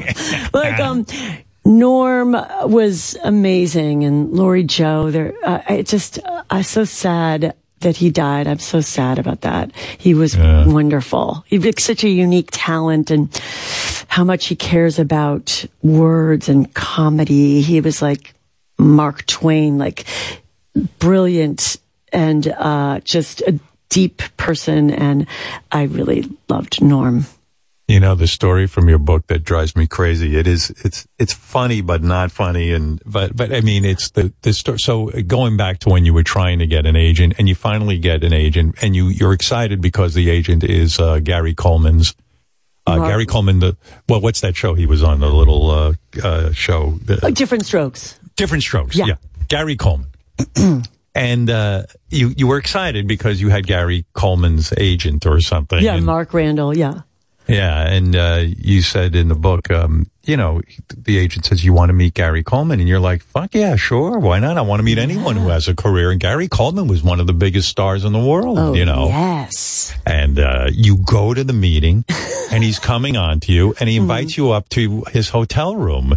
His beautiful penthouse hotel room because he's Mm-hmm. Gary Coleman. He has a lot of money, and you're not even thinking that he's interested in you sexually. And I was a virgin, so I wasn't even thinking about that. Right. so you were like, isn't this nice? Gary Coleman wants me to come up to his room. You were completely naive about it, right? Oh yeah, he held my hand and I was like, he's so cute. And he had a suit on and he told me that I remind, he told me I reminded him of Kimberly from Diff'rent Strokes. And I was like, yes! Oh my God, if I could only be, be on Diff'rent Strokes, you know? Right. And Mark came up with us too and they had the presidential suite. And then we went into the room and then Mark Right. disappeared. Right. Oh, they had a whole move. Mark disappears from the room, leaves yeah. you alone with Gary Yeah, Coleman. Oh, yeah. that's so dark. It is Yeah. such a dark story. Yeah. And you're sitting there on the bed with him, right? And uh, yeah, I think he was like, sit down. Like it was very sweet. Like so, and then, then he's like, could you like tickling me a little in this and that? And I was like, stop. You know, like I was trying to be polite and stuff. I'm a polite Catholic girl and a Yes. virgin. So I'm not even thinking about, I'm naive about anything about that. yeah. Okay, go ahead. So what were you going to say? No, but but Gary Coleman hmm. started to get really aggressive with you, and you say he grabbed your ankles oh. and started holding onto your ankles, and then was bouncing on the bed trying to land on top of you. Yes. and I, I can't even imagine that story. I mean, he that's was crazy. relentless. He was, I was like, then he was like trying to kiss me and get on top of me. I was like, no, Gary, stop. So I push him off. Then I would get off the bed. Then he would bounce on the bed, jump, jump, jump, jump, and wrap himself around me. Then I would like fling him off. And then he would, well, fling him off. yeah. And then he got on top of me and was trying to, you know, I was like, Gary, stop. But I, I, I, I guess because of his size, I, I didn't feel physically threatened. But then, yeah, I finally would, do- he was, it was uh, going on and on, repeating. I would throw him off. He would get back on, throw him off, and his dialysis machine was in the room. And then finally, I throw him off. I was like, then I'm really getting out of breath because it was, it was like, athletic and aerobic it was uh, And he was what, about four feet tall, and Yeah. he probably weighed what, uh, 50 pounds, 60, I don't know, 75 Yeah. pounds. So, I mean, you're throwing around 75 pounds. It's, while it's, you know, it's, it's, it's, it's hard. I mean, it's difficult. And then, Yeah. and then I finally get him off, and I, I, I can't stand up right now. Uh, yeah, I, guess I you should say could. Well, seated. Yeah. Well, yes. So then I finally get him off, and then I go to the bathroom, and then he grabs onto my leg, and I was like, "Dad!" I like kick him off like that. Yeah. And then I go lock myself in the bathroom like this, and then he sticks his hands under the door, and he's like, "I can see you." like, No, I love the quote in your book. You go, I can see you, silly Billy. silly, which, yeah. which nothing turns a, g- uh, a girl on more than when you hear silly Billy. Oh my god. Uh, Well, how'd all you of get this out of? so seductive. Yeah. What did you It- say, Robin? I It's said so all of seductive. it was so seductive. Oh my God. It sounds like a cartoon, actually. But so, how did you get out of the room when you left the bathroom? Did you just like run out the door? I just kind of sprinted out. I think I was probably Yeah. very polite. And then I, I saw Mark Randall and I was like, you got to watch that client of yours. So I wish I could have stood up for myself more, but I think, um, yeah, I, I did it. That's all I said. And I, I'm it's so like glad a I got Chucky movie. Yeah, reminds me of Chucky the doll. Well, you it know, like also was- sounds like it could have been a skit on Saturday Night Live. You Oh know? my Uh, yeah, yeah. so But I mean, but really, it's not funny. I mean, the agent No. leaving the room and leaving you alone with his Yeah. kid, and you know, the whole thing is just so fucked up, and it's also sad. Yeah. You know, the other weird story I have to ask you about is, um, when you were at NYU, I guess it happened. You had a girlfriend, friend, Oh yeah. and uh, you guys are hanging out, Mm-hmm. and um, some Gina some, Costello. Uh, yeah, some Arab sheik. Mhm. Is it? You know which story I'm talking about? Oh yeah. What a crazy story that was. I mean, you have, you, you've had a crazy life. You must be so happy now that your life's kind of normal. Yes, I am. Yes. I, I mean, I, and you're not an adrenaline junkie. It's not like you're chasing these experiences. No, but, no, uh, not at all. Yeah, Gina Cos- Gina Costello was a girl who was a, a, a drama student and um, fellow drama student, and um, yeah, she we were scene partners. Does she and- mind you telling this story, by the way, and uh, mentioning her I name? don't. Do you mention her name in the book? Uh, yes, Yeah. yes. Does well, some na- no, some names have been changed. Oh, so this is a name. This is not the real name you're giving. Yes. Yes. Oh, good. Okay, Yes, good. names have been good. changed. Exactly. I was going to recommend we not use the real yeah. name on this story. No, yeah. no, no. Right, so right, right. basically, we were scene partners, and um, she was like, "Let's meet at you know Times Square in a bar to rehearse our scene." I was like, "That's weird. You want to meet?" And I was a very serious actress. I was like, "You want to meet at a bar to do our skit, to rehearse for our, our, our scene?" And then um, we had like a gin and tonic or something, and then she was like, "You know, Mal." This guy says he wants to buy us, you know, drinks. And, and, you know, so he bought us drinks. And then she was like, he wants us to come up to the room with him. Will you come up with me? And I was like, what? And she and was you're like, still a virgin, right? yeah, I'm still a virgin. and she was like, he wants to help us out, you know? And I was like, mm. what? He, she's like, he knows we're college students and he wants to help us out. And I was like, that's like prostitution or something. She was like, Ma, what if something happens to me? She kind of guilted me. So I was like, okay. So I went up to the room with her and we were kind of wild. We had a couple drinks and he was, he was actually very sweet and he kind of like, we kind of like took our tops off and did a little dance for him. he loved it. And we were having fun. Right. You didn't. It was all innocent. it was very innocent. Yes. Right. Yes. So we were just having fun. And then he kind of pushed me down on the bed and I could feel his weight on me, but I was not that scared or anything because he just seemed excited, you know, like more Right, yeah. excited. And um, and she was like, "No, get off her. She's a virgin. Get off." So she hoisted him off, like she was like protecting me. And then he was like, "A virgin," you know, like was so Yeah, I excited. want this. I want my virgin. Yeah. That turned him on more, I guess, because you were a virgin. Mm-hmm. He loved yeah. it. So then she kind of got pretty busy with him and was, you know, fooling around with him. And I'm just kind of waiting there. I put my clo- top back on or whatever. Then, um, I was like, oh, let's get out of here. Come on. This feels like a sleazy scene. So I was like, let's go. Beat it. Come on. And she's like, give me five more minutes. And then, um, oh, then she goes, check his wallet, check his wallet. So, I, so I, can you believe this, Robin? So I, uh, I was like, I go like a little like, you know, I, I go and I go through his wallet. I've never done that in my life. I went through and I see a five and a 10. And so I write on the hotel stationery, just a five and a 10. Let's get the hell out of here. And she's like, five more minutes, five more minutes. So then finally they finished up. We left. We went in the cab. He gave us like 750 or something and we split the money cash. And she was like, no fair. You're, we're getting half. I did all the dirty work. And she was like, you're paying for the cab ride home.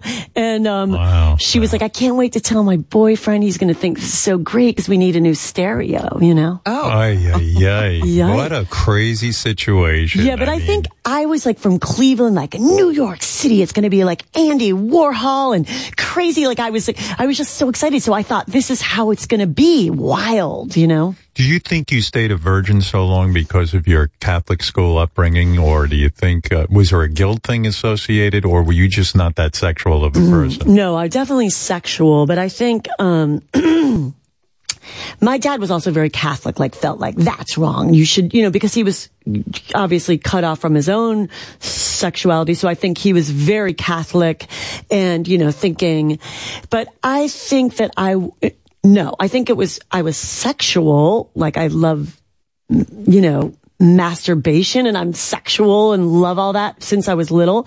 But I was going to say that I think it was that I didn't want to fall in love with a guy because I was afraid that I would get my heart broken and I didn't want to feel all those feelings that come up. So I grieved my mom through men, through boyfriends. And I just didn't want to feel that. And I remember going through the first breakup and I was uh, devastated. Like all the feelings about losing my mom came up with that for like the first boyfriend. So I was avoiding that. I was like, I don't want that to happen again. No way. I just didn't But want to is get it good to wait? In other words, would you recommend women to wait until you're much older to have uh, sex?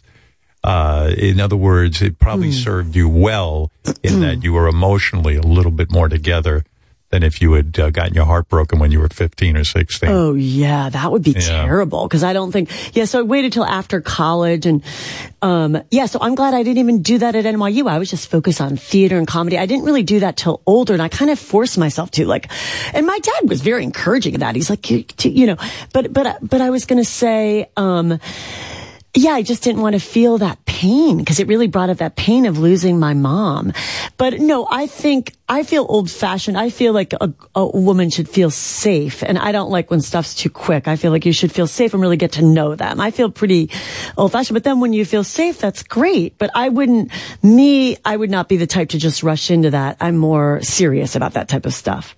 Does that make sense? When you, yeah, when Yeah. you made the decision to leave Saturday Night Live, uh, you did six years on there. Yeah. And, uh, and, and, and a great six years it was. yeah. But when you when you make the decision to leave, that's got to be frightening because you're experiencing fame, you're getting into your groove, you're making some d- good money, I assume, Mm-hmm. and you you know to leave that whole little world where Lorne is all protective, and let's face it, there's not a whole lot of TV shows where you can go do sketch comedy, Yeah.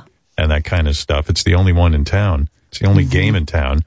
Um, that's got to be frightening as hell. Uh, I would think. You know what, Howard? It was funny because when I was on the peak of SNL, like when I was the most famous, like people coming up to me, like Adam, I remember warned me, he's like, soon, you know, when, when I first started, he goes, soon people will know your name and they'll call out Molly. So that was happening after Mary Catherine. Everything was going great. I would get recognized. It was great. They knew my work. But that's when I got the most depressed.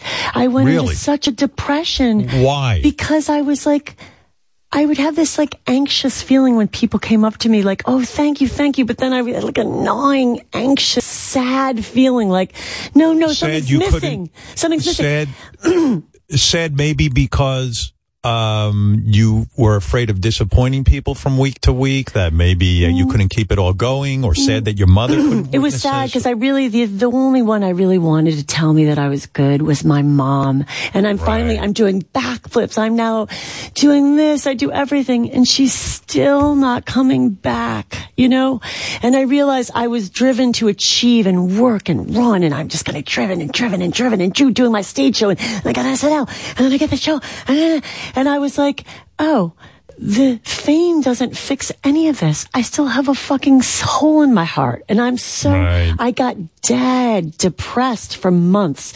And I could finally feel fully sad about my mom and cry and cry and cry. And, and it gave me, uh, it was freeing, Howard, because because I realized fame doesn't fix anything. It doesn't bring my mother back from the dead. I, I thought, hold on. Hey, drink some water. I thought, thank you. I just thought, you know, I, I thought that that would, I thought that that would kind of fix that hole. You know what I mean? Like, right, and it didn't. it didn't. And so it gave me this like freedom where I was like, okay, who cares? You don't have to be the best. You can just be whatever level you're at. You're doing what you love. You get to be an artist. You're creative. You're passionate. You're pursuing what you want. Who cares if you're not number one? Like you could be number, you know, 2000. Just enjoy being creative. It doesn't matter. So then I really enjoyed that show. Like it was like a creative camp. And I'm like, you're working with, it was like the best comedy school imaginable. So Did then you ever try medication when no, you were feeling I, that? I never No. did. No, I just let myself grieve it and I was in therapy and talked about it. So it just gave me this kind of like, really enjoying the show. And because I, and, and you know, people used to say, oh, you got SNL. It's a great stepping stone. I was like, a stepping stone? Yeah, I To don't me, understand that. I, a stepping stone. I was like, this is the greatest job I'll ever have in my life. And I still feel that way. So I never saw it as a stepping stone. I was like, I could stop right here and be so happy for my whole life that I made it this far. So I just looked at, at, it- at it as an island. So why leave? Why leave after six years? Because I loved it so much. I loved Lorne so much. I respected the show so much. I wanted to leave when I loved it. I've seen some people stay on too long where they're phoning it in. And I was like, I got to hand the torch over. And I really wanted to spend time with my dad and I wanted to date. I, I I was, I had met Fritz at the time, so I really wanted to spend time with him and I wanted to just meet friends for coffee. I just wanted to have a personal life. I'd been working Right. so hard. I was like, I want to just enjoy my life and just have Oh. fun. So I wasn't leaving to go anywhere. I was like, why do you have to go? Why is everybody leaving to do a movie? I didn't feel that way at all. I Wow. like, yeah, yeah. That's amazing because I don't look at career like that. I look at it like I got something good here. Let's keep going with it. And Yeah. uh, Lorne wants me here. I'll stay. You know that kind of thing. That's I, I get very practical about uh, those kinds of decisions. And it was very brave of you to say, you know, hey, I'll pass the torch to someone else. Let them go, and uh, and I'll and I'll get off this thing. I don't want to stay too long at the party. Yeah. And it's a hard job too, you know, and I think that it's hard. So It's true. You don't have a personal life if you if you you know staying up all night six days a week. It's crazy. Yeah, and I knew I wanted to have kids, Howard. I was really like, I really want to have kids. I want to be, become a mom. I want to, I want to have time to meet someone. I don't, I didn't want that to pass me over where I'm too old and then I miss having kids. I was like, I want, Did you used to kids. Did, did you used to go to all those parties like after Oh, Saturday? yeah. Like, were they wild? Was it uh, our great? group was not so wild. No drugs or anything. People would Right. drink beer and stuff, but our group was pretty, pretty, we had fun, but, um, yeah, not too wild or anything. No. and the musicians are fun to me too because they have a musical guest every week. That's oh kind my of cool. God. So fun. Yeah. Yeah. I And, uh, remember you did the uh, sketch with Whitney Houston. You describe in your book how you, uh, you, you, you, you befriended her and got her to be in the sketch with Mary Catherine Gallagher. Yeah. And, uh, that's, that's great that you did that. And, uh, Whitney you know, was so nice. They were like, she's not going to be in the sketch. She's not going to do it. And I was like, she'll do it. Let me go talk to her. And I, cause sometimes I would see where they would approach the musical guest and they would have too many lines or it's too confusing. And I thought they don't want to have all this pressure memorizing these lines. Right. So I just told Whitney, look, I'm going to play the Catholic schoolgirl. You're going to be like a snotty girl. And it's all you have to do is just do whatever you want. You just have to kind of be, you know, snotty, push in front of me, out sing me, and so you can say whatever you want. She was like, okay, I'll do it, I'll do it. So that's how I got her to do it, and that's what I meant. I was like, don't even, don't even look at these papers, you know, just have fun. And so she didn't. Then the night that it was the sketch was on, she was not there yet, and I was like, oh no. so they had Anna Gasteyer dressed in the Catholic school outfit, so she was ready to go on stage. It was like. Honestly, like five seconds, like they're counting down. She's about to go on, and then they're Whitney's here, Whitney's here. They usher on, and she was fantastic. I oh, mean, thank just- God she showed up. She showed up, and she was. It was Rosie O'Donnell and Whitney. Rosie and was great in it. Rosie Yeah, was Rosie great. was good. Rosie was really good in that sketch. Yes, she was so good. And Whitney was so nice after. She loved being in that. And she was like, girl, you're crazy. You know, she, she had so much fun and she was very, uh, she had such a good sense of humor. She was. Penny Marshall silly. was in that Yeah, sketch Penny too. Marshall. Yes. Yeah, I remember that. Yeah, yeah, yeah. Yeah, that what happened to that Anna Gasteyer? She was really talented. I mean, is she still around? I mean, you don't see. I mean, there's a woman you think would be working all the time, is she? Yeah, I think yeah, she's she's working. She does television shows and movies. Yeah, I think Yeah. yes, yes. Yeah, yeah. My wife and I loved you in White Lotus. We thought you were great in that. Oh, thank you, play Howard. the, you play that mother-in-law who crashes the kid's honeymoon. It's really good. Oh, that was the best. Oh, yeah, that was the best. That was I love that. yeah, mommy. She's like surprise. yeah, on the Yeah. honeymoon. Yeah. Yeah, yeah, it's crazy. But Mike um, White is do you, doing season two in Italy now. Oh, is he? Oh Yeah, yeah.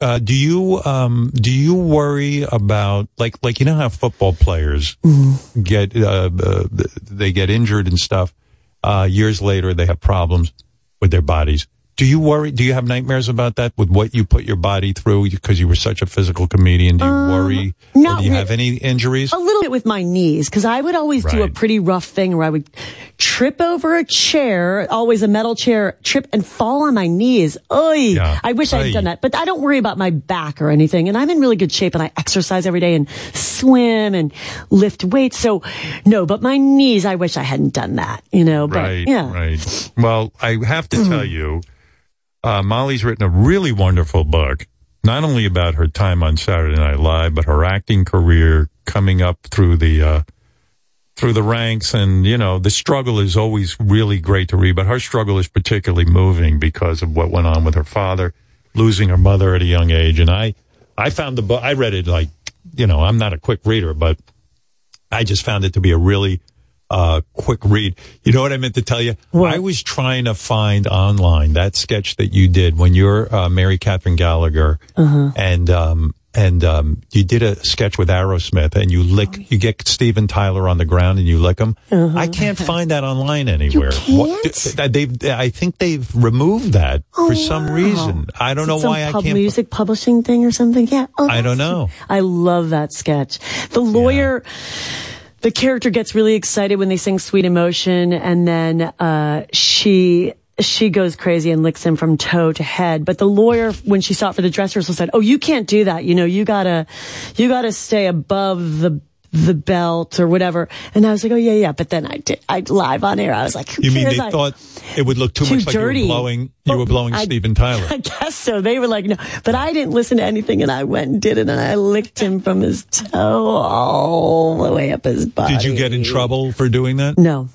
No, they never said anything to you No. because it was funny, so they Yeah, excused funny. it. Yeah, yeah, Yeah, exactly. yeah. He was Uh, great. He was so game. Do you still watch Saturday Night Live, or are you like, you know what, I'm over it? I still watch it. I love watching the good nights. That's my favorite part because I know how hard it is and what goes into it. So I like to see how what people's moods are in the good nights because it's such a roller coaster. And When you say good night, you mean at the end of the show when mm. everyone's waving goodbye? that's yeah. my favorite Why do you part. love that? Uh, me too. Why do I love that so much? Because it's the most understand it. real. It's like you're seeing Yeah. the host and like, oh, I wonder who they clicked with. Like, did they click with Kate McKinnon or Aidy Bryant or who are they? And then you're seeing, you know, because the show is a roller coaster. Sometimes you're in a show, sometimes you're not. For a cast member, it's hard. It's like, you know, it's like you're like a major league player. Like, are you in the game or not? So I like to see what the temperature is of the cast and the stars. And I was going to say too, when I was on the show, I didn't like to invite people that much because I always felt like I might disappoint them. I don't, I would rather perform for strangers, but if it was people that I knew, and that's connected to my mom, I felt like, oh no, they're going to be disappointed, you know? And uh, so I like, I don't like, it makes me, f- I, I still feel that. Like I don't like people to watch stuff uh, of a fear of disappointing them. And Will Ferrell would always bring so many friends. I was like, I wish I could be like that, you know? Show off. or just Will not be afraid. No, no, not show off. He just had so no, many I'm good joking. friends. Yeah, yeah. He's my good, The- good friend. The, But- the other sketch that comes to mind that I remember you in was um, you played. Um, so funny.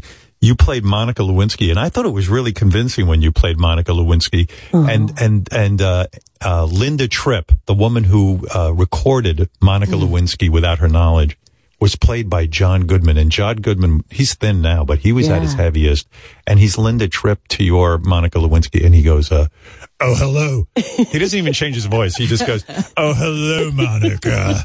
You know, He's so good. he's really good, Isn't he? Man, oh, he is a funny dude, and you you were great with that. Thank you I so just- much. It's so great when you get appointed to do one of those characters. Lorne decides who's going to play what. So that was just so great for me. Yeah. Do you actually study Monica Lewinsky when they say you're going to play Monica Lewinsky, or do you just wing it? Mm-hmm. I listened to all the tapes of her ta talking to Linda Tripp. I would listen to them in my apartment when I was studying, and I was like, "This is fascinating." So she would be like, "Guess what? He did this." Yeah, so I would listen because they had those those recorded Yeah. conversations. so Yeah, I did yeah, really yeah. listen to that, and yeah, it was great. Did you She was ever meet her? I did meet her because she came to the show and she was wonderful. And I, I, I feel like she was thrown under the bus before me too. And I like all the work that she, and Hillary too, but I, I like the, the work that she's done to recover from that time. And, you know, Yeah, she really I- got the, she really got the shitty end of the stick. I mean, she was a young girl, yeah. fell in love with a guy, you know, and uh, I don't know. She got ridiculed by the whole country. But I was wondering if she would be like pissed off that you played her. On, no, she was so no. nice. Yeah, Yeah. So sweet. Yeah.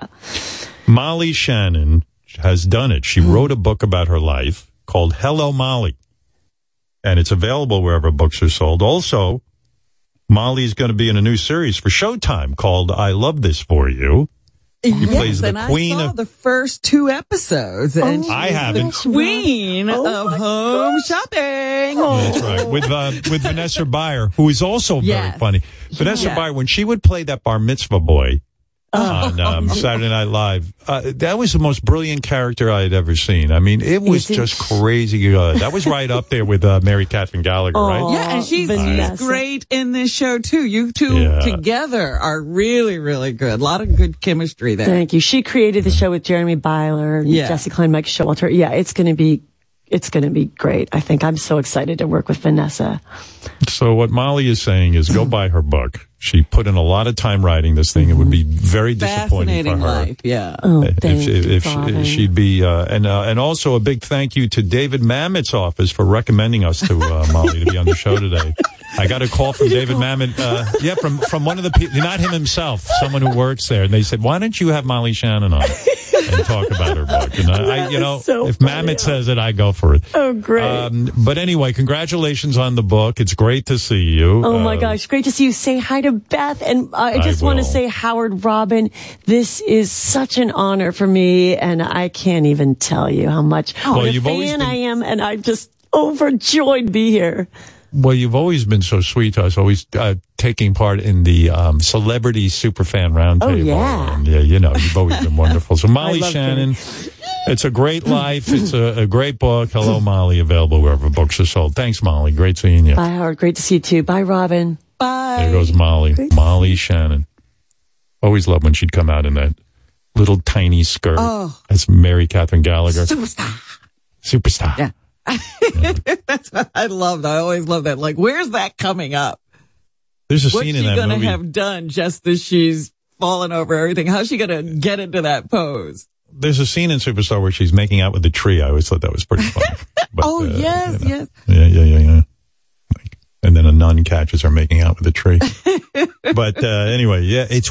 When I read that book, I was like, "Oh fuck, this reminds me of my Yeah. mother and what happened with her, and losing her mom at a young age, and it's really and isn't it weird that people who have children are completely unprepared to deal with serious issues when they come up in their lives?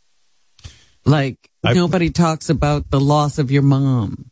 No, back then, my, my mom says nobody even told her her mother died. It's great. But I can Yeah. tell you, my grandfather had no idea what he was doing. But But that's my, it's like you just, why would you think that that child doesn't need an explanation? like how could that possibly skip your mind? hold on a second. Hey Ed, don't get a Yeah, cat. Do me, yeah, do me. A, fa- this is ass. This is ass napkin Ed. Uh, In all Oh. seriousness, I know someone told me he's getting a cat. I just wanted to tell you, do do the Yeah. cat a favor and yourself a favor. Don't get a cat, okay? What the fuck are you talking about? I want a, I want a pet. I know, but you're not equipped. First yeah, of you gotta think about it. you get high too much. Y- You're not a responsible guy. You know what I mean? You're getting, and I'm not, I'm not even judging you, but I know your lifestyle. You lifestyle. are judging me. You say I can't get a. I'm disabled Don't. gentleman, huh? It's What? not. It, it- it's not. Your ass worms are pets. You keep them as your pet Oh, But, like- how you can't? I can't get a. because cats get sick. They you need money to get them treated. Um, you gotta. no, a cat- what I was going to ask you is like, what? I mean, if I do get one, like, Please how, don't. How do I treat it? Like, Oh, great. Yeah, that's what I mean, Ed. I Ed, I love you. You know that. I put you on the show. I'm not saying it to be mean, but some people know, aren't meant to I have know, a you're pet. You're not. right, You you, I mean- you shouldn't be taking care of That's why I'm asking your advice. Here's my advice: work on taking care of yourself, getting off the sauce, getting off the drugs. And the sauce, man. Go ahead. Dude, you're high right now. You're high right now. Because I can tell. I listen. I've uh, I've I've You're I've not done a lot that of drugs. good at hiding it. Yeah. Yeah. All right, yeah. All right. Do me a favor. I, I'm not saying it to be mean to you, but the cat will be a burden to you. You will not know how to take care of it. You'll you'll end up neglecting it. And I, um, my wife and I are involved in so much animal rescue. Howard, It's horrible. It breaks our hearts when we see these animals that are Howard, neglected. I I love you, so I'm going I'm going to take your advice and not. Thank you, Ed. But can Thank I get you. a goldfish? You know what, Ed? J- j- You got to take care of yourself before you take care of something else. Okay, that's what I'm going to tell you. remember you, you you take a goldfish you take a goldfish out of the water and it, it just flip, flips and flaps. Yeah, that's not funny for the goldfish. Right. Oh come Okay. on, it's a fucking goldfish. Uh. All right. They, listen to me.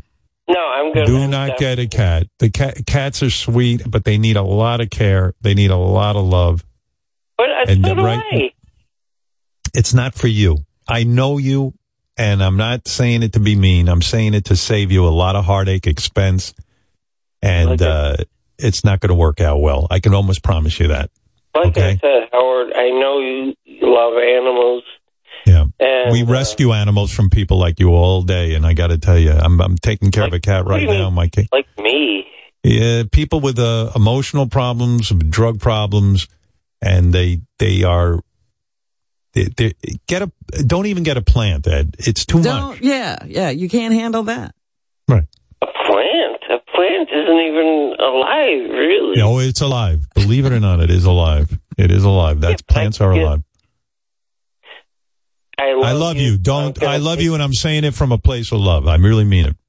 You really love me? I love you, and I love the cat that you're not going to get. Okay. I I love you. There you we go. sound like we sound like Barney. Like I love you, you love me. There you go. There you go. It's all about the love. All right, ask a napkin, Ed. Thank you. I was like, all right, ass. All right, ass. May I call you ass? Can I? May I call you ass? I know it's a little. I should probably say ass napkin, Ed, but if if I'd be honored if I could call you ass. You can call me whatever you want, bro. All right, buddy. All right. You take care. You have a good day. Get a stuffed animal. That's what I like. You know, play with your lice. Play with your lice. There's an idea. How's that? All right. Later. That's Ed. Everyone loves ass, and everyone loves ass napkin Ed. Yeah, we're just All talking right. about parents who don't know how to handle their children. He he really shouldn't try to take care of anything. Uh, Mike, you're on the air, and then I got to go. I got uh, I got things to do. Yes, Mike. Good morning, Howard. First time, long time, as they say. Hey, uh, Yes. hey, um, yeah, hey, uh, uh, Holly, uh, Holly, Howard. I always loved Molly Shannon. Holly, I always loved Molly Shannon. Like she really was hilarious. But her interview, she's like a perfect person. She's perfect, isn't she? She doesn't get when some guy's like scheming on her and trying to like be a pervert with her. Like she's just a perfect person. Like it, no one deserves to take advantage of Molly Shannon. I couldn't I couldn't more. believe the Gary Coleman story. Howard, if you guys don't do a, if you don't do a fucking Bizarre. skit of that for for Howard TV, you're crazy. If you don't for uh for the for the website, you're crazy. That's the the imagery is so hilarious. I'm thinking about doing one myself with my comedian friends, just because. I mean, imagine Gary Coleman getting thrown around the room and he just keeps coming after your ankles and shit. He's, That's he's crazy. like gremlin on those airplanes from the old Popeye cartoon. He's ripping apart the airplane. He's a fucking sex maniac. Oh man. Ab- absolutely, uh, it's a wild story. She's a she is a, a very talented woman. I'm a fan of hers, and I'm glad she came on today. All right, look, we got to go, and we'll see you tomorrow. Amy Schumer will be here tomorrow. Got a lot to talk to her about. Robin, you and I have a lot to talk about that we didn't get to today. As I you know. know, I there was know. a very There's a couple of things. Couple there was a couple of things, but they have to wait. we, we, we, you and I have to have a life. Uh, we will see you tomorrow. Bye.